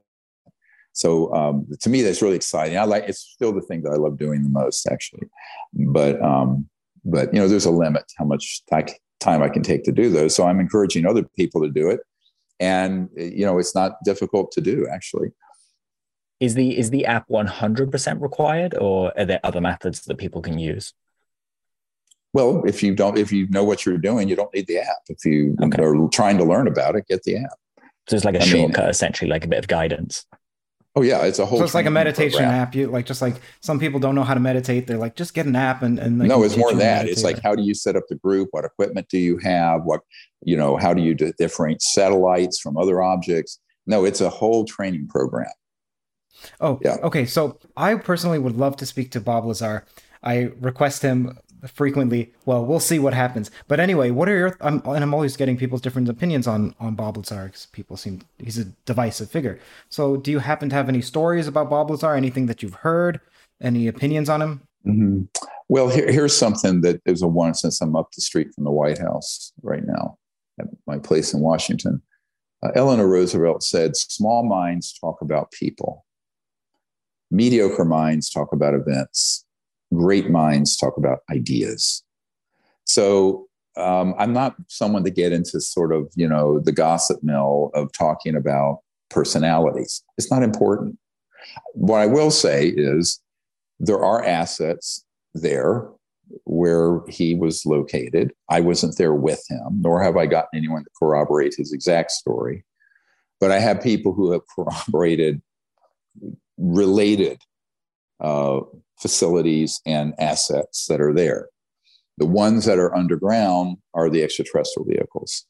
Above ground, there are places where we are storing or building the man made UFOs. Um, and so we certainly know where those are and how they're configured and which areas out by Pahute Mesa and other, other locations. Um, I have a colonel who's coming forward who was an early U 2 spy plane pilot but who had been assigned to work with the Skunk Works, Lockheed Skunk Works, and was had Ben Rich's cell number and was also at the so-called Area 51 facility uh, observing this. So, you know, it's not implausible that he was there. Um, uh, but since I wasn't there with him, and I don't know anyone who was there with him, I just have to, you know, take his account and put it into the matrix of. I call it a mosaic, where you're putting. I'm trying to put together a mosaic from a, a million data points and, and 1,100 people, credible people who've been in facilities, and then what you look for are corroboration points of corroboration and data points that line up.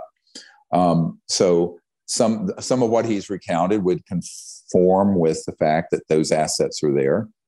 Um, to the extent that his physics theories about how it operated, uh, I'm not so sure if those are accurate, only because they've never been tested. And moreover, um, he was there for such a short period of time as a young guy. I don't think he would have been read into that. Um, I, I'm not sure if that was just one of the things I'm always worried about is that they're onboarding you into these projects, they will give you a certain amount of information, exposure, and disinformation to uh, deliberately Uh, it's a testing. Pro- it's a testing process. I know what the procedures are. How how do you manage uh, that, uh, Dr. Greer? With with because there's like you say, there's a lot of elements that are trying to put out misinformation, disinformation, mm-hmm. and we each have our kind of our, our tests for what passes through our filter. What what's yours? If I find somebody is providing something that is factually inaccurate, then they are dismissed from the project.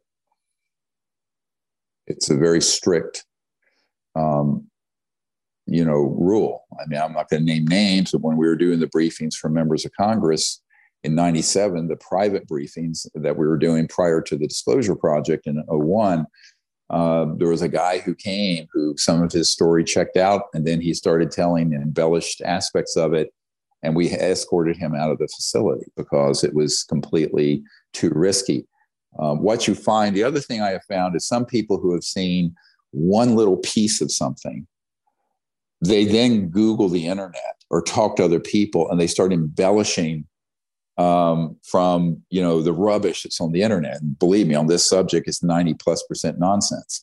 So uh, at least. Uh, and so, and in fact, algorithms push the nonsense and the truth gets left behind um, because salacious, gossipy nonsense is what gets pushed to the front of all the uh, internet platforms because it's clickbait for ad revenue. You know, that's how Facebook, Twitter, Reddit, all of them work that way.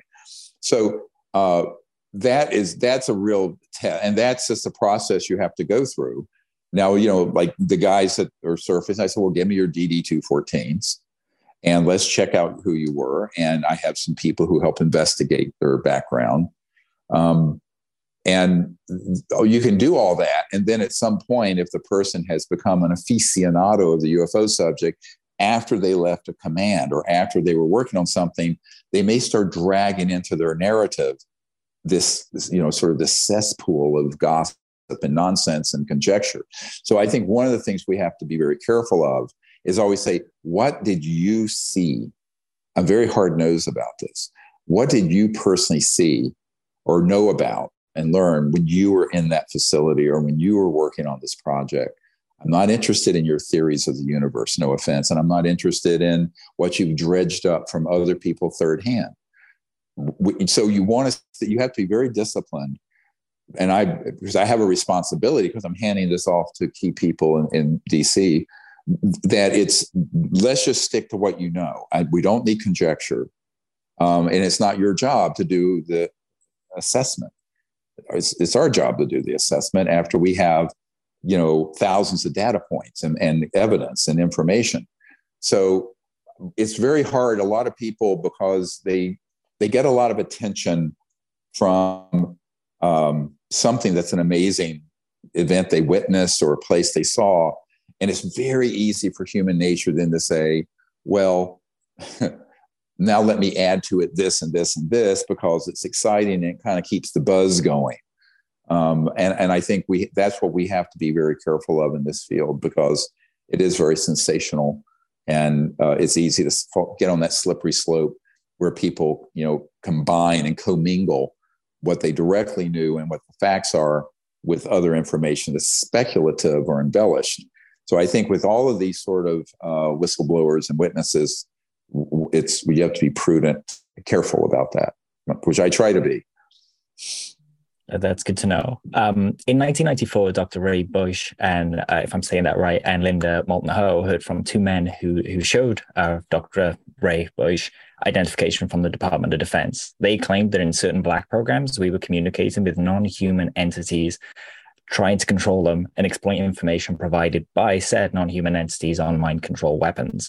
Uh, but these alleged Department of Defense sources instead felt that the non-human entities were controlling and manipulating us, and we were a big issue for humanity.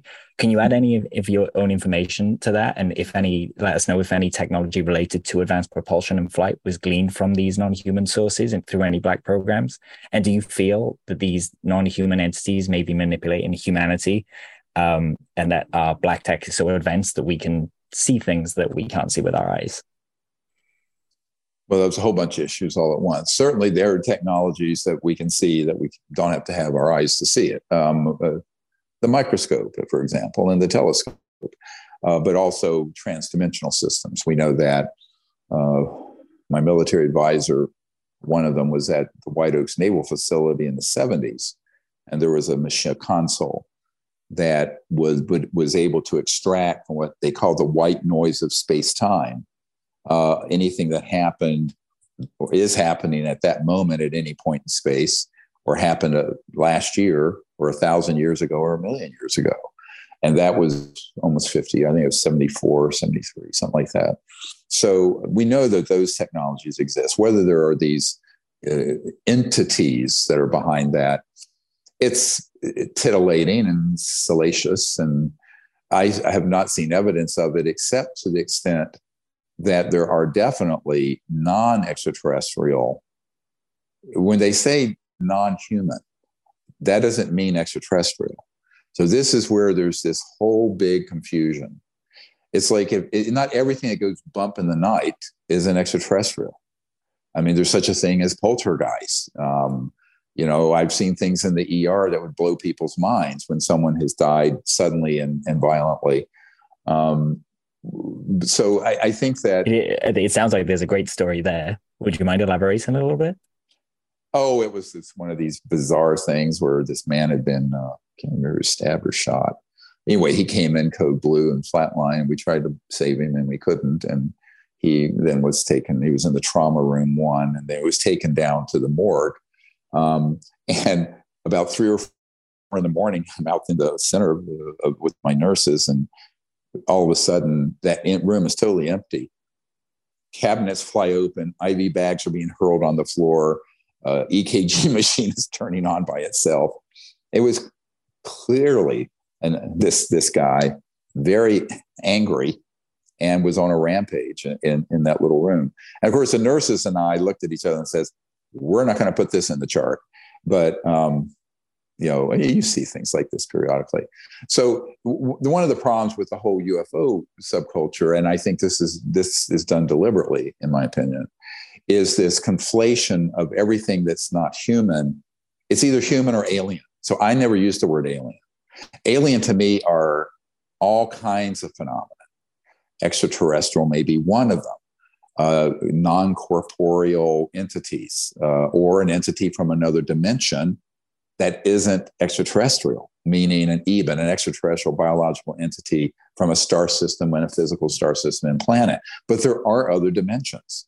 And so there can be all kinds of phenomena that begin to be observed and under certain conditions, very physically in this dimension, uh, having an effect that isn't extraterrestrial. And so this is why I keep getting back to this central point that we have to develop a new cosmology. I wrote a paper in the early 90s called ETs and the New Cosmology, where we have to develop this sort of a whole phyla. Like, you know, hear that sound? That's the sweet sound of success with Shopify. Shopify is the all encompassing commerce platform that's with you from the first flicker of an idea to the moment you realize you're running a global enterprise. Whether it's handcrafted jewelry or high tech gadgets, Shopify supports you at every point of sale, both online and in person. They streamline the process with the internet's best converting checkout, making it 36% more effective than other leading platforms. There's also something called Shopify Magic, your AI powered assistant that's like an all star team member working tirelessly behind the scenes. What I find fascinating about Shopify is how it scales with your ambition. No matter how big you want to grow, Shopify gives you everything you need to take control and take your business to the next level. Join the ranks of businesses in 175 countries that have made Shopify the backbone of their commerce. Shopify, by the way, powers 10% of all e commerce in the United States, including huge names like Allbirds, Rothy's, and Brooklinen. If you ever need help, their award winning support is like having a mentor that's just a click away. Now, are you ready to start your own success story? Sign up for a $1 per month trial period at shopify.com slash theories, all lowercase. Go to shopify.com slash theories now to grow your business no matter what stage you're in. Shopify.com slash theories. Biological, you know, the, the groupings of families of plants and animals dealing with the cosmos because it is not just a physical 3D cosmos. There are these other dimensional uh, aspects and beings and intelligences from other dimensions. But The, where it gets very tricky is that if you are an interstellar civilization, you're not getting from point A to B at the speed of light. You go beyond the speed of light, there's res- resonance and frequency, you're moving into another dimension and you're traversing other dimensions. So there are there from a, just an, a phenomenological point of view, what you might observe, a lot of what's extraterrestrial may look very similar to a poltergeist event, and vice versa, and vice going the other way. So this is where knowledge is power, and uh, you have to have, I think, a certain amount of knowledge about all these different distinct phenomena, plural, to understand what part of it is man-made, which is very important. I mean, 70 years and trillions of dollars in black funding, they have the ability to do things that would look very much like it's alien. That's what abductions are and mutilations are. About cattle mutilations, I'm always interested. Mm-hmm. Why are they associated with the craft? I don't know. I, I don't have a an like even a hypothesis on that. Mm-hmm. So, oh, what do. do you think about cattle mutilations?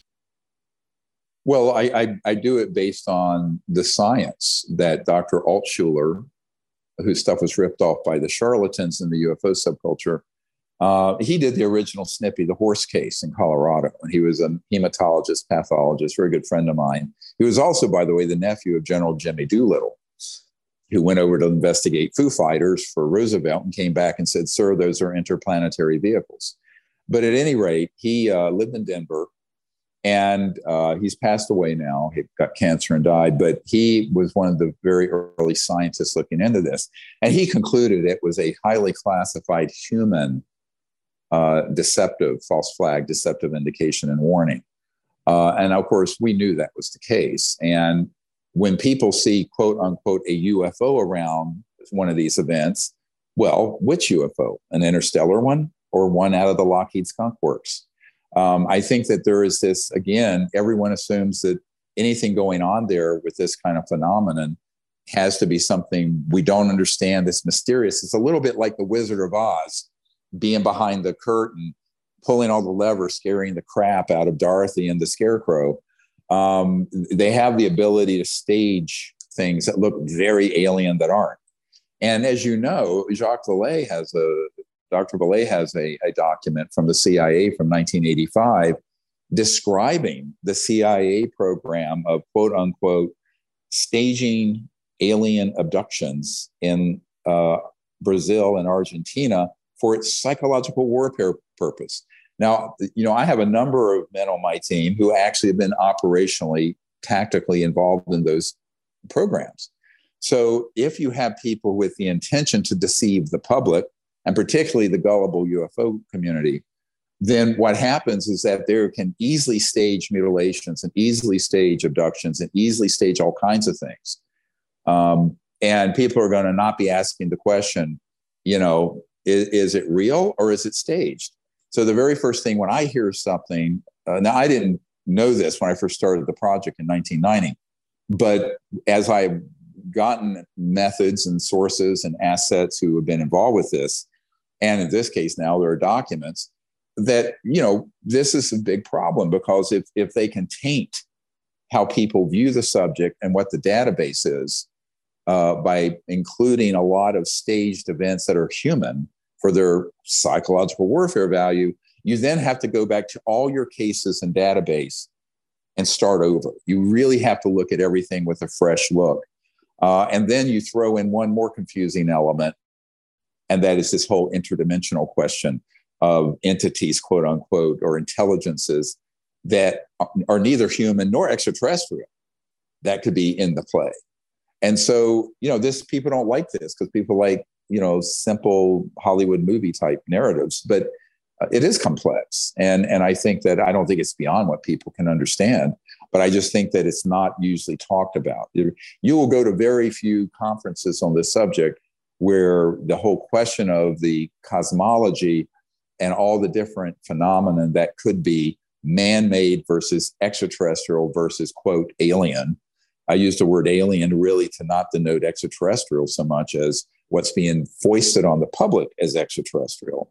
Um, and I think that's done very deliberately because if you can misdirect people, you know, there's a guy I worked with years ago who was the right hand guy for General Odom, who is the director of the National Security Agency.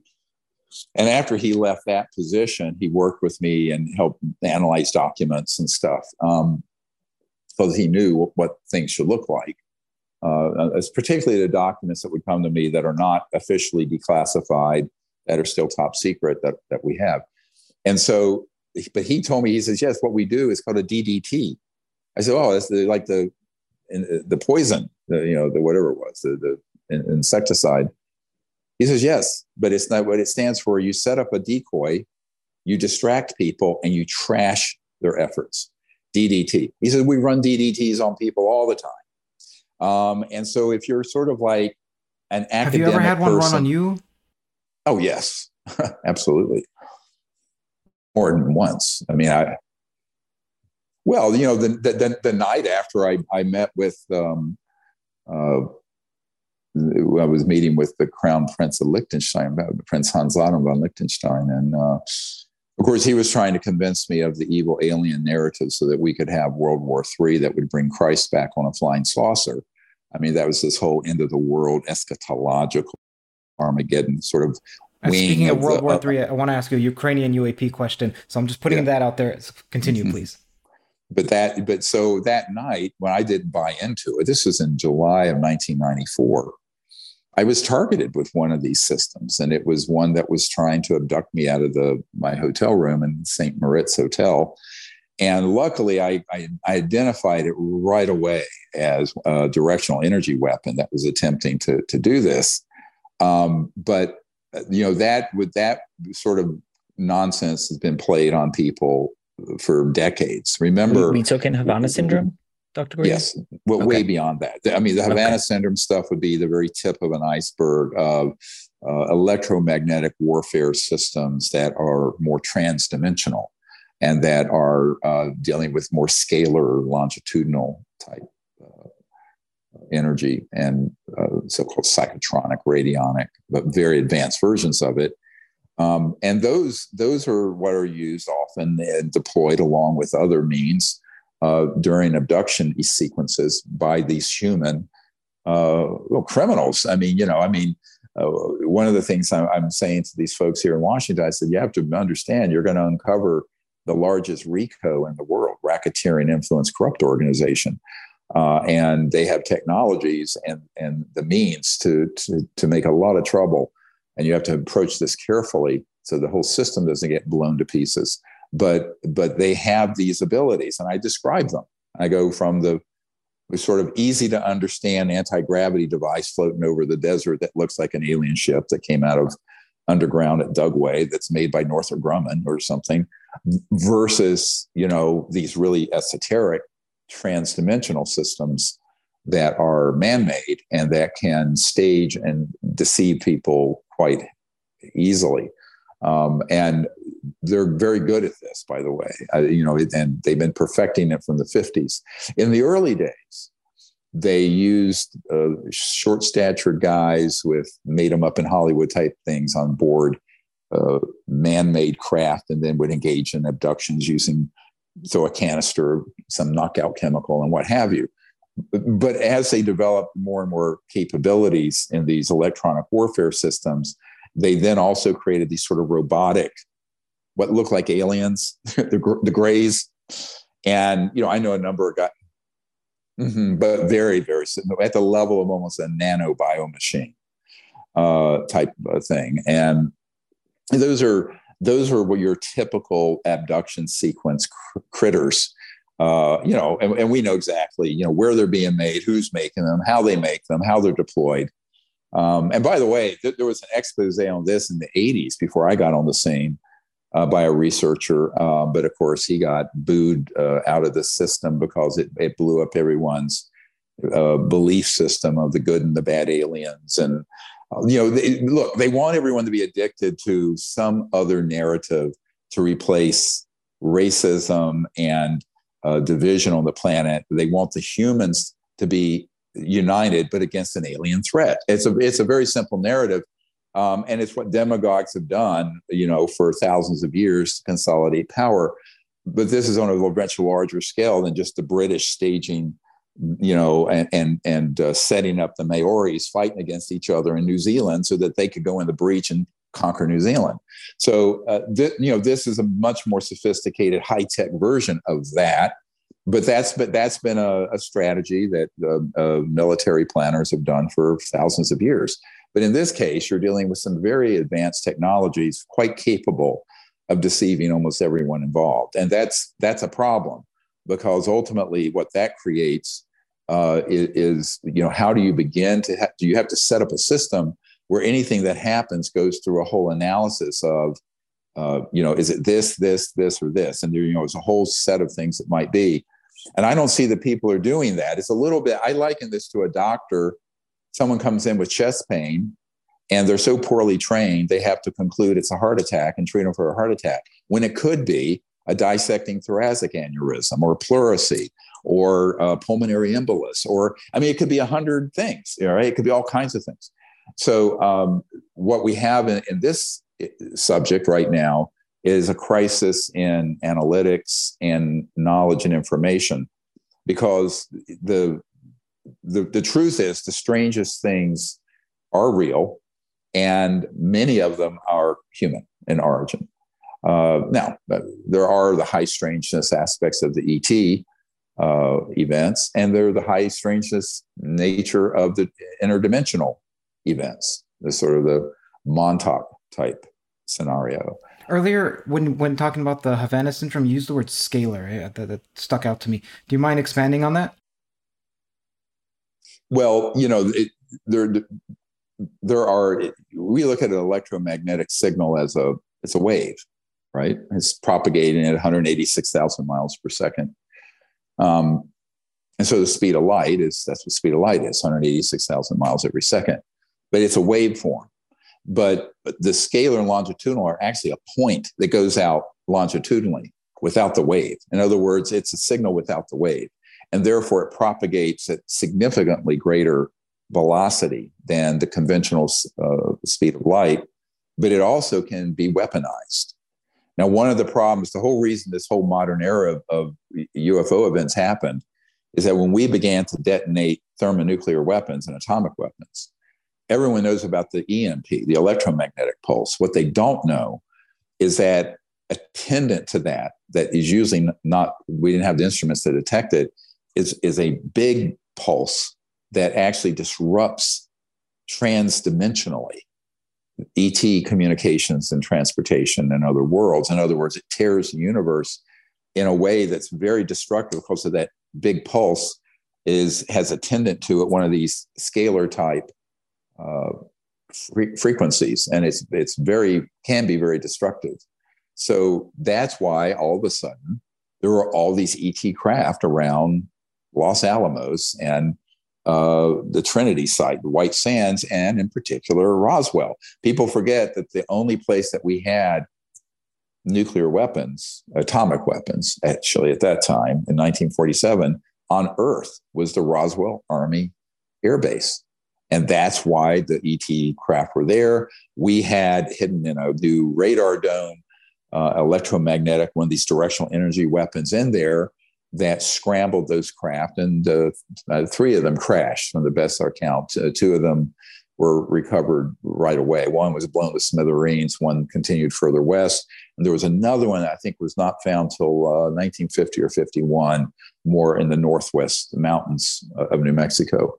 Um, but that all, if you if you look at the testimony of Colonel Dedrickson, who back in those days in the 60s on he was the head of all the atomic energy commission now department of energy atomic facilities and military. He was an air force colonel.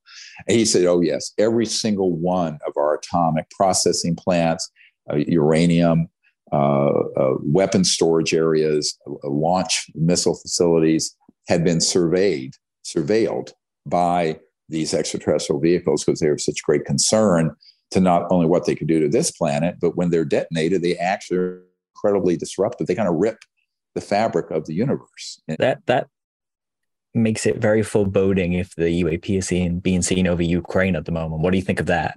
What What do you think? Are they attracted to conflict? Are they trying to prevent a disaster, a potential World War III event, or honestly, I I have seen just what you've seen that picture and information. I don't have any other information. I do know that wherever there's a big risk of of that something like that happening, they're going to be concerned and observing it because they not only know the damage it can cause on Earth, but they know the damage it can cause elsewhere. Because again, everyone's everyone's still living in a straight line Newtonian world they think what happens on this little planet here has no effect on a distant star system or galaxy. And that's simply not true when you start getting into non locality and entanglement and the entangled universe, but on a macro scale. So, you know, it's one of these things where we stumbled across this in the 40s and 50s with atomic and thermonuclear weapons, but we didn't know what kind of hornet's nest was getting kicked.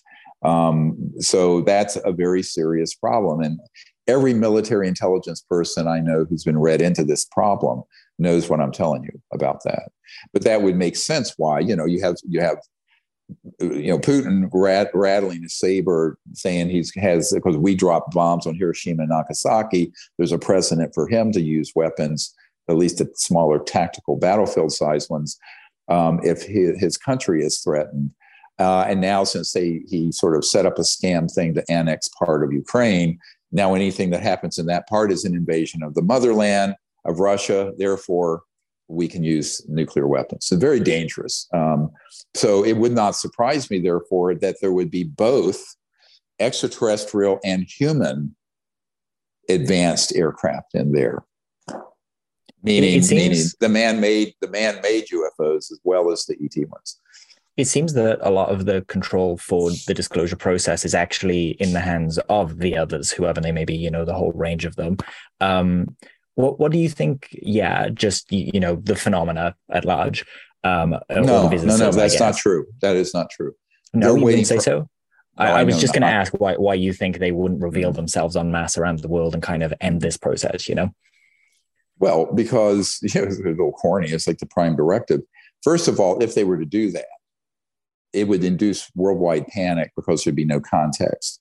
It would be portrayed as an alien invasion because you, everyone you know, the media, every movie, Independence Day, uh, the, the, all the invasion, you know, Alien from Ridley Scott, all this is going to kick into people's subconscious to the fore. Uh, and they know that this is not how it should happen. It should happen that humans tell the truth about it for once in our lives, tell the truth, deal with it directly, educate each other, and begin to make peaceful contact with them in a rational way. If they were to do now, could they do that? Of course. I mean, they could do something that'd be boom, it'd be over. Could they take out every weapon system we have instantly? Yes. But this is not the way uh, advanced civilizations inter- interact with a primitive one which is humans. I mean, we're not a level one yet, we're a level zero civilization. So, you know, they're not going to do that because the other problem is if there's that kind of intervention externally, then we don't evolve. We don't learn the lessons. We don't learn what we have to learn um, to become a, a, more evolved uh, socially, spiritually, and materially uh, as an advanced civilization because it's almost like I have raised four children. Now we have our 12th grandchild on the way. If every time that, uh, every, if every time that child was about to fall when it's learning to walk, you stopped it and held it, it would never learn to walk.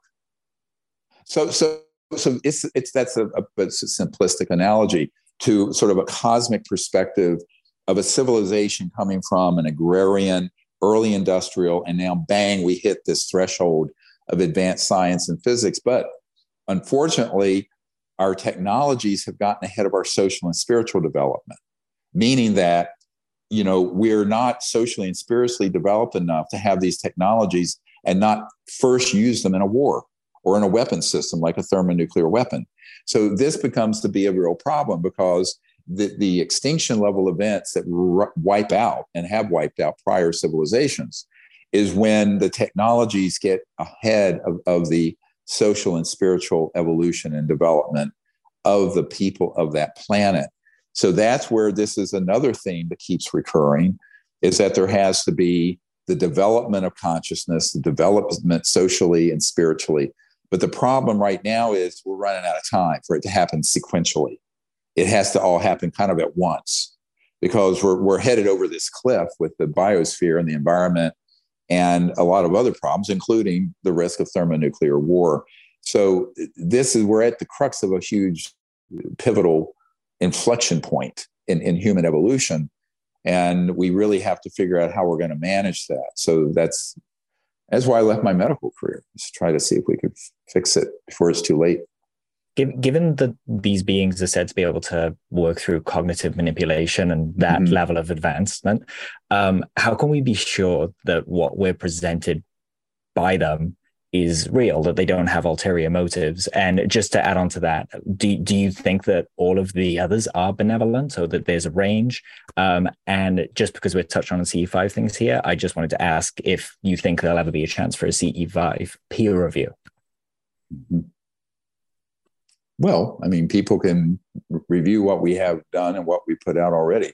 Um, what I think, in terms of your other question, is if the the people who are really addicted to the idea that there is the whole, you know, cowboys and Indians, uh, good and bad aliens.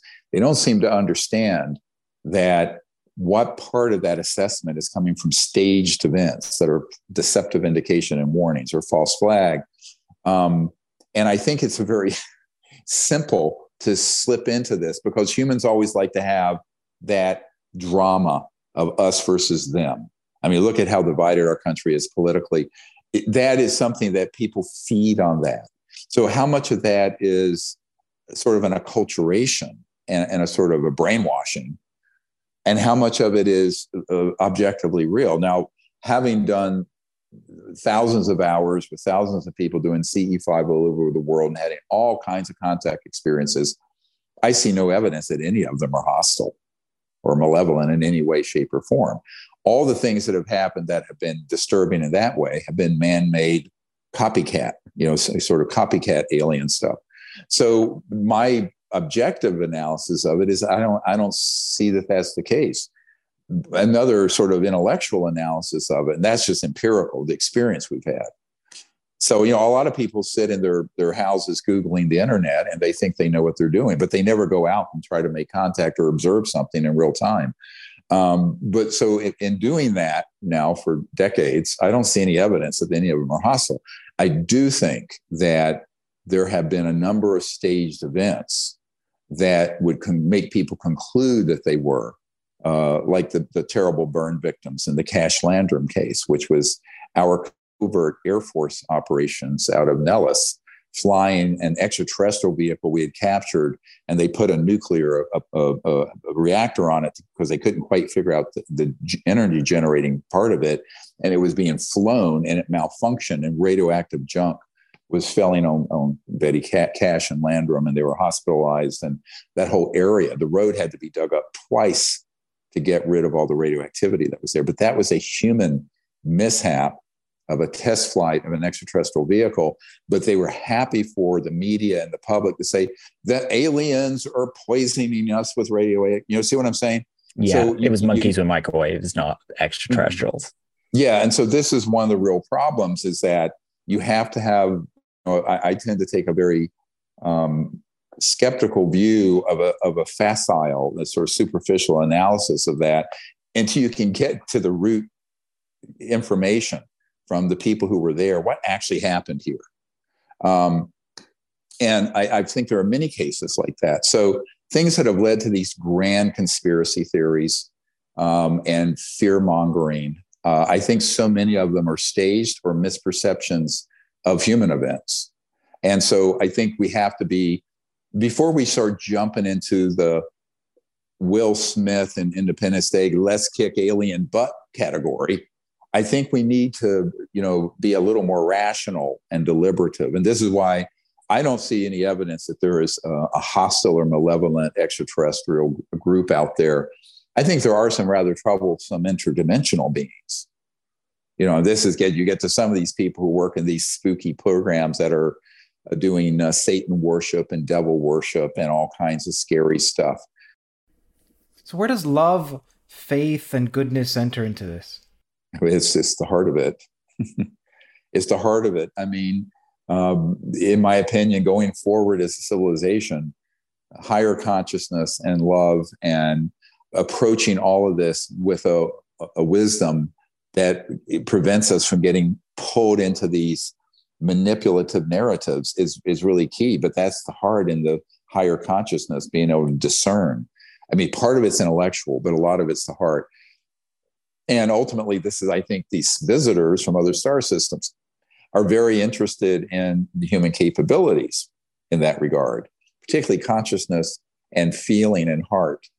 Um, and i think you know the, the breakthrough where they found 30 or 40000 neurons in the human heart so there's this resonance be- between mind and heart, uh, feeling and consciousness that we can develop.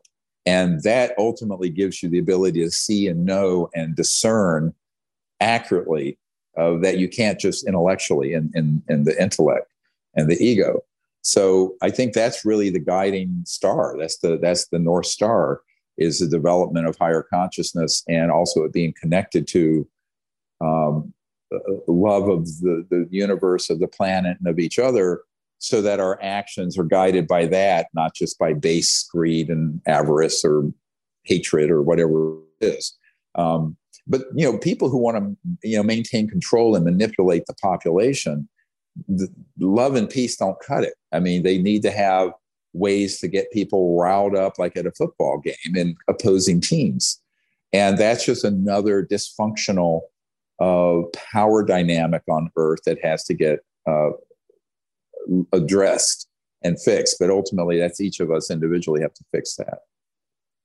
Yeah, that's a that's a. I am running. I have another hard meeting. I'm a little bit over. Uh, well, well, thank you for spending so much time. It's an honor, and I thank you. I because we went over time, so thank you. Yeah, you know, we did. We did. I just I just saw that it's almost 420. Oh, 420. okay, um, okay. Before you go, uh, some people keep saying, "So, what's your opinion on Richard Doty?" Do you want to just answer that, and then we can close with a positive message about love, like mm-hmm. something practical, like what should everyone watching do? So, what are your opinions on Doty, and then close on love? Well, I mean, he's a counterintelligence. He's put out a lot of disinformation, but he's also we were able to get a certain amount of really important information out of him, which you can see on our um, channel, our YouTube channel. Uh, and he was able to confirm that they were doing human abductions and that he was able to confirm that they were paying off and bribing the media. Um, so, uh, you know, I think that in his uh, later years, he's been trying to put out some valuable sort of information about that, um, which I think many people who've been involved in some of these dark arts and nefarious activities, at some point they do kind of want to let some of the truth come out before they get too old. Um, as far as you know how people can help, I hope you guys will all go to the lostcenturyfilm.com and help us get the crowdfunding in place. We're already in production on this documentary film. We hope it comes out in the spring, maybe April or May. Hard to predict that with Hollywood, but um, and we really want it to be sort of a big uh, a big leap forward in terms of human awareness of the the kind of beautiful world we can have if we can bring these technologies to peaceful use. Because imagine this: in 20 years, by the time my uh, grandchildren are are having their kids, uh, we would have a world without pollution, without power lines, without poverty globally and with a sustainable planet and the release of the technologies that would also clean up the oceans and the land that we've already uh, kind of ruined. So that those are all possible. In fact, the the very hopeful message I give people is that those sciences and technologies are extant. They're already on the planet, but there has to be a strategy and a, and a groundswell, like a grassroots movement, to bring it forward because it's not going to come out. The, the centers of power never going to shoot themselves in the foot. So if it's going to, if this change is going to happen, it has to come from us little folks like you and me that are doing this outside these centers of power. And but if we come together and do it in in right action and with courage, I think we're going to have in 20 years an extremely different planet than we have now.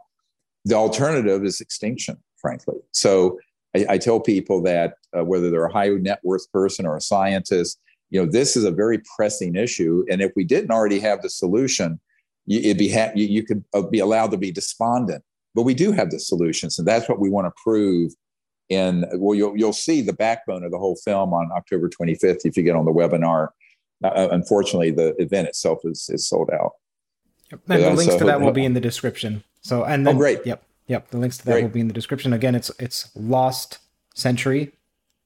The, the Lost, Century, Century Film.com.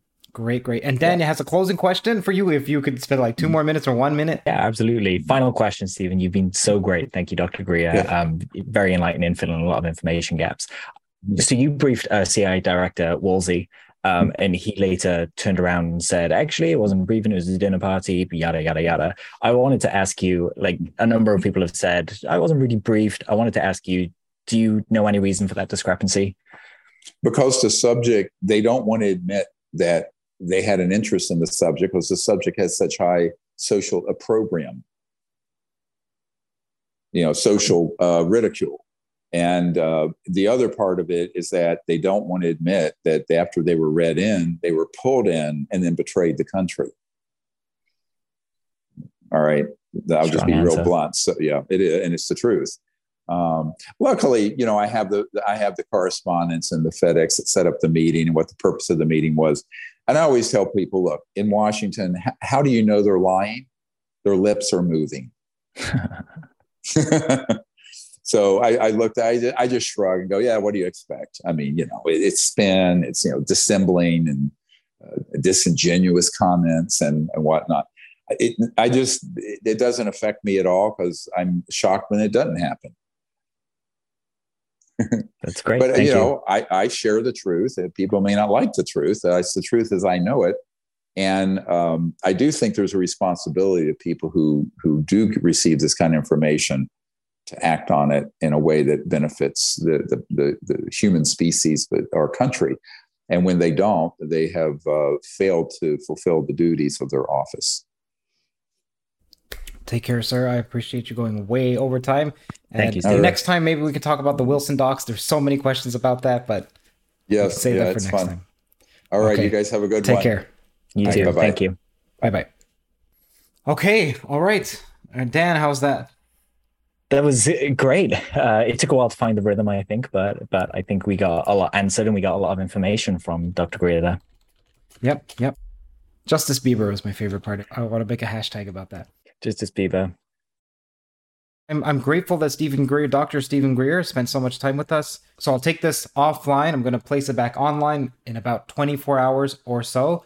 And it will be edited with better audio and a sponsor message. Like I mentioned, there'll be a sponsor message at 20 minutes and then 40 minutes. They pay the bills. If you don't like that, then you have the option of, of like skipping forward. There's a timestamp.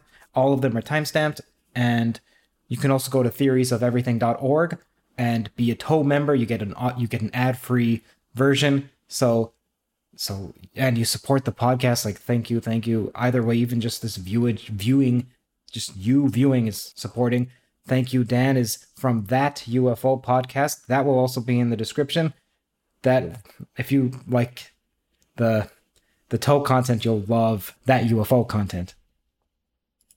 Yeah, I, I think people will find a nice crossover between our channels. Um, and Andy conducts the interviews on that UFO podcast that are very much, you know, like this one. We we just ask the question, we let the information come out, and the audience can make up their own minds. All right, we'll stick around for like a couple more minutes and answer any lingering questions from the audience, and then we'll take it off air. Dan, does that does that sound okay? Yeah. All right. that sounds great. Okay, let's see. So, what do you all think in the in the chat? I'm curious. How did you like the podcast?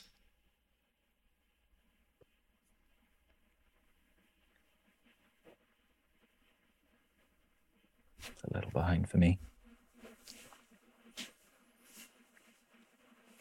Watching the chat throughout, it seemed that everyone, you know, everyone was civil. A lot of uh, conversation was going on. Uh, there was a lot of support for Steven's app as well, uh, the CE5 app when we were talking about that. Uh, a number of people in the chat use it and vouched for it. Some people are saying that we we ambushed him, and then some people are saying you didn't ask any hard questions.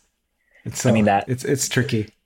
yeah, you, we're always going to get that, right? Like, Yeah. you you went too far. You didn't go far enough. When the truth is somewhere in the middle. Uh, Yeah. you know, good art makes people react.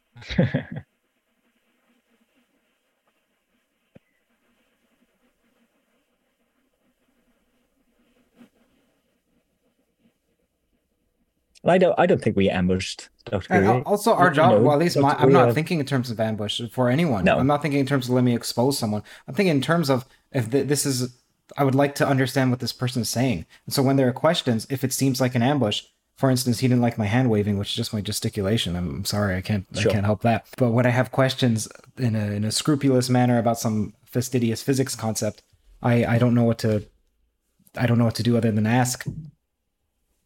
And I do that to everyone: John Vervaeke, Iain McGilchrist, Avi Loeb. Yeah, exactly. And it just gives the person space to elaborate, right? Yeah. Um, you know, I, I Yeah. really enjoyed the part where you and you and Dr. Reed were talking about the the in-depth physics of things because it's not often that someone like Dr. Reed will come up against someone who has the actual knowledge to kind of dive into it and kind of go, wait, what do you mean by scalar? Or what do you mean by, you know, vector in this sense? Like it, Yeah. it's not quite the right word, you know? Yes. yeah.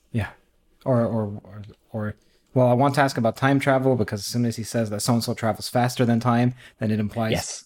time travel. Also, in my mind, just so you know, I'm wondering what I, I'm predicting what he's going to say, which is that well, you're thinking of it in the standard model, and you have to think far outside the model. Well, I. I don't I don't know what to say about that because just like how he has a checklist for a heart attack, I have a checklist too, and every person has a checklist. Well, Yeah, of course. it doesn't mean that you course. discount the the the extraordinary, and and does mean that some will slip through and be incorrectly categorized. So that's also true. Okay, all right, that's pretty cool. Thank you all. Thank you all for coming out. Again, Dan is from that UFO podcast. I'm from Theories of Everything. And if you'd like to support Theories of Everything, visit theoriesofeverything.org. There's no reason, there's no, sorry, there's no, there's no downside if you don't. It's just if you want to support, if you feel like you can. And either way, thank you for coming out. The podcast is finished, and what remains now is just a few minutes of the live chat prior to Steven coming on, where me and Dan Zetterstrom interact with the audience as we await Greer with bated breath. Uh, so I can see that Joseph has already asked, is that him off that UFO podcast? Uh, yeah, yes, yes, it is. Hi. This is Dan from that UFO podcast. Dan is joining me. He will be moderating the live chat. He's making sure that my audio, Steven's audio, his own audio works, and as well as the as well as watching the flow and interjecting with questions here and there too. So it's like a collaborative effort. And there's going to be a link once this is posted in the edited version, the final version that will go online to that UFO podcast, as well as Steven Greer's links in the description too. how, how are you feeling about this, Curt? I am um, nervous, not any more nervous than any other interview. I'm just a regular amount of apprehension. How about yourself?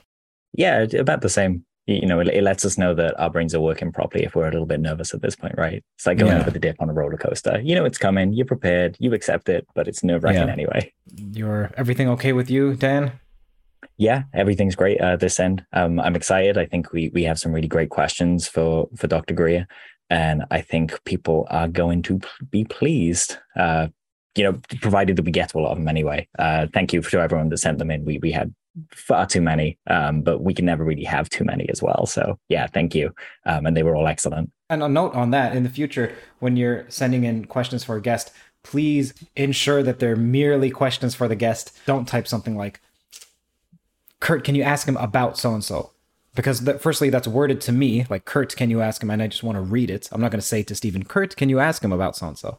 And also, it asks, it makes me have to come up with a question, like, word it so that it's verbatim, so that I can read it.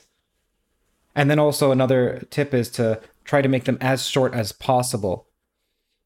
Think about can it fit in, in a tweet? That's great because the longer they are, my eyes gloss over and there's so much background information and there's a backstory and then there's like a preface and then an editor's note to the second edition and I have to edit all of that in my head real time sometimes. So try not to have an, an intemperate amount of an exordium. Please just get straight to the question. yeah be con- concise and efficient with the time i think uh pe- people don't quite realize how much you have to remember to do as well as talking to your guest right so uh, yeah, there's juggling, and w- I'm here to help today. And we've got uh, Disclosure Team and Tupacabra and a couple of others moderating the live chat. Uh, thank you to those guys. But yeah, there's still a lot to juggle. So another note is you're allowed to ask tough questions. Like there's nothing wrong with tough questions, just not impolitely questions that have embedded in them assumptions. And well, every question has an assumption, but an odious assumption. Just be polite and uh, it's not the same as being biddable, but be polite. I, I like the the the Walt Whitman quote of "Be curious, not judgmental." Yeah, you know, we we we want answers, not reactions. They're, they're very different things, um, and people are going to be more satisfied if we actually have Dr. Greer answer a lot of questions and fill a lot of the information gaps that we have, rather than you know just an argument happening on screen, which just isn't isn't the way. I agree. Who um who has been your favorite UFO guest so far, Curt? Mm. You're not allowed to say me. I don't count. This isn't guesting. Let's see. Oh, Diana Pasulka. Oh, great choices. And Sal, Why of course, Sal, stand out for you? Pais. Yeah. So for Diana, I like talking about philosophy, and for Sal, I like talking about physics and math. And okay, so for the audience, again, some notes. Sal is coming up again with Stephon Alexander as a theolocution. That already occurred. I just have to edit it, like put it together and sync the audio and so on. Tim Maudlin is out. So Tim Maudlin is a philosopher of physics, and if you're interested in interpretations of quantum mechanics, then do watch that episode that's out. I'll put it in the description right now. You can search for Tim Maudlin theories of everything, or just search theories of everything. It's the latest video. Mm. Uri Geller has confirmed to come on to the podcast. However, I don't know enough of his background yet to see if it's a good fit. I was just inquiring, hey, would you be willing to come on? And I'm not sure if I have enough material to talk with him about. So let me know what you all think. Kevin Knuth will also be coming on soon. Kevin, like I love Kevin. I asked him like, "Hey, do you want to come on? Like, here's the time frame, and here's a couple topics we can talk about." He sends me in like essays upon essays of, "Oh, and here's what my current thinking is on this subject, and and here's what we could talk about, and I want to talk about so and so, but I don't have my thoughts formulated. But here they are in case you want to ask me other questions." I love Kevin. Yeah, he he really runs headfirst into everything, and he he has his ideas, but the more I find that people in the wider world they confuse ideas and the term hypothesis because um, a hypothesis is testable, right? It's not just Ah, speculation. okay. Yeah. Uh, whereas Kevin will have hypotheses that he can go and test, and you know he's doing the work for it. So I, I love watching interviews with him. Yeah. As someone here, they they just asked about Dan. Have you ever heard of the Hessdalen phenomena? Have you heard about the Hessdalen light skirt? But not They- much, but I, I want to know what you think. Yeah, I mean, it's really intriguing. Basically, uh, a bunch of scientists did a study on things that they thought were UFOs. They kind of had to change the language that they're using for it. So we had terms like Earth lights or, you know, plasma balls, ball lightning, that kind of stuff talked about. But there was a lot of high strangeness present in the area. And it was almost a, a skinwalker esque place for a little while.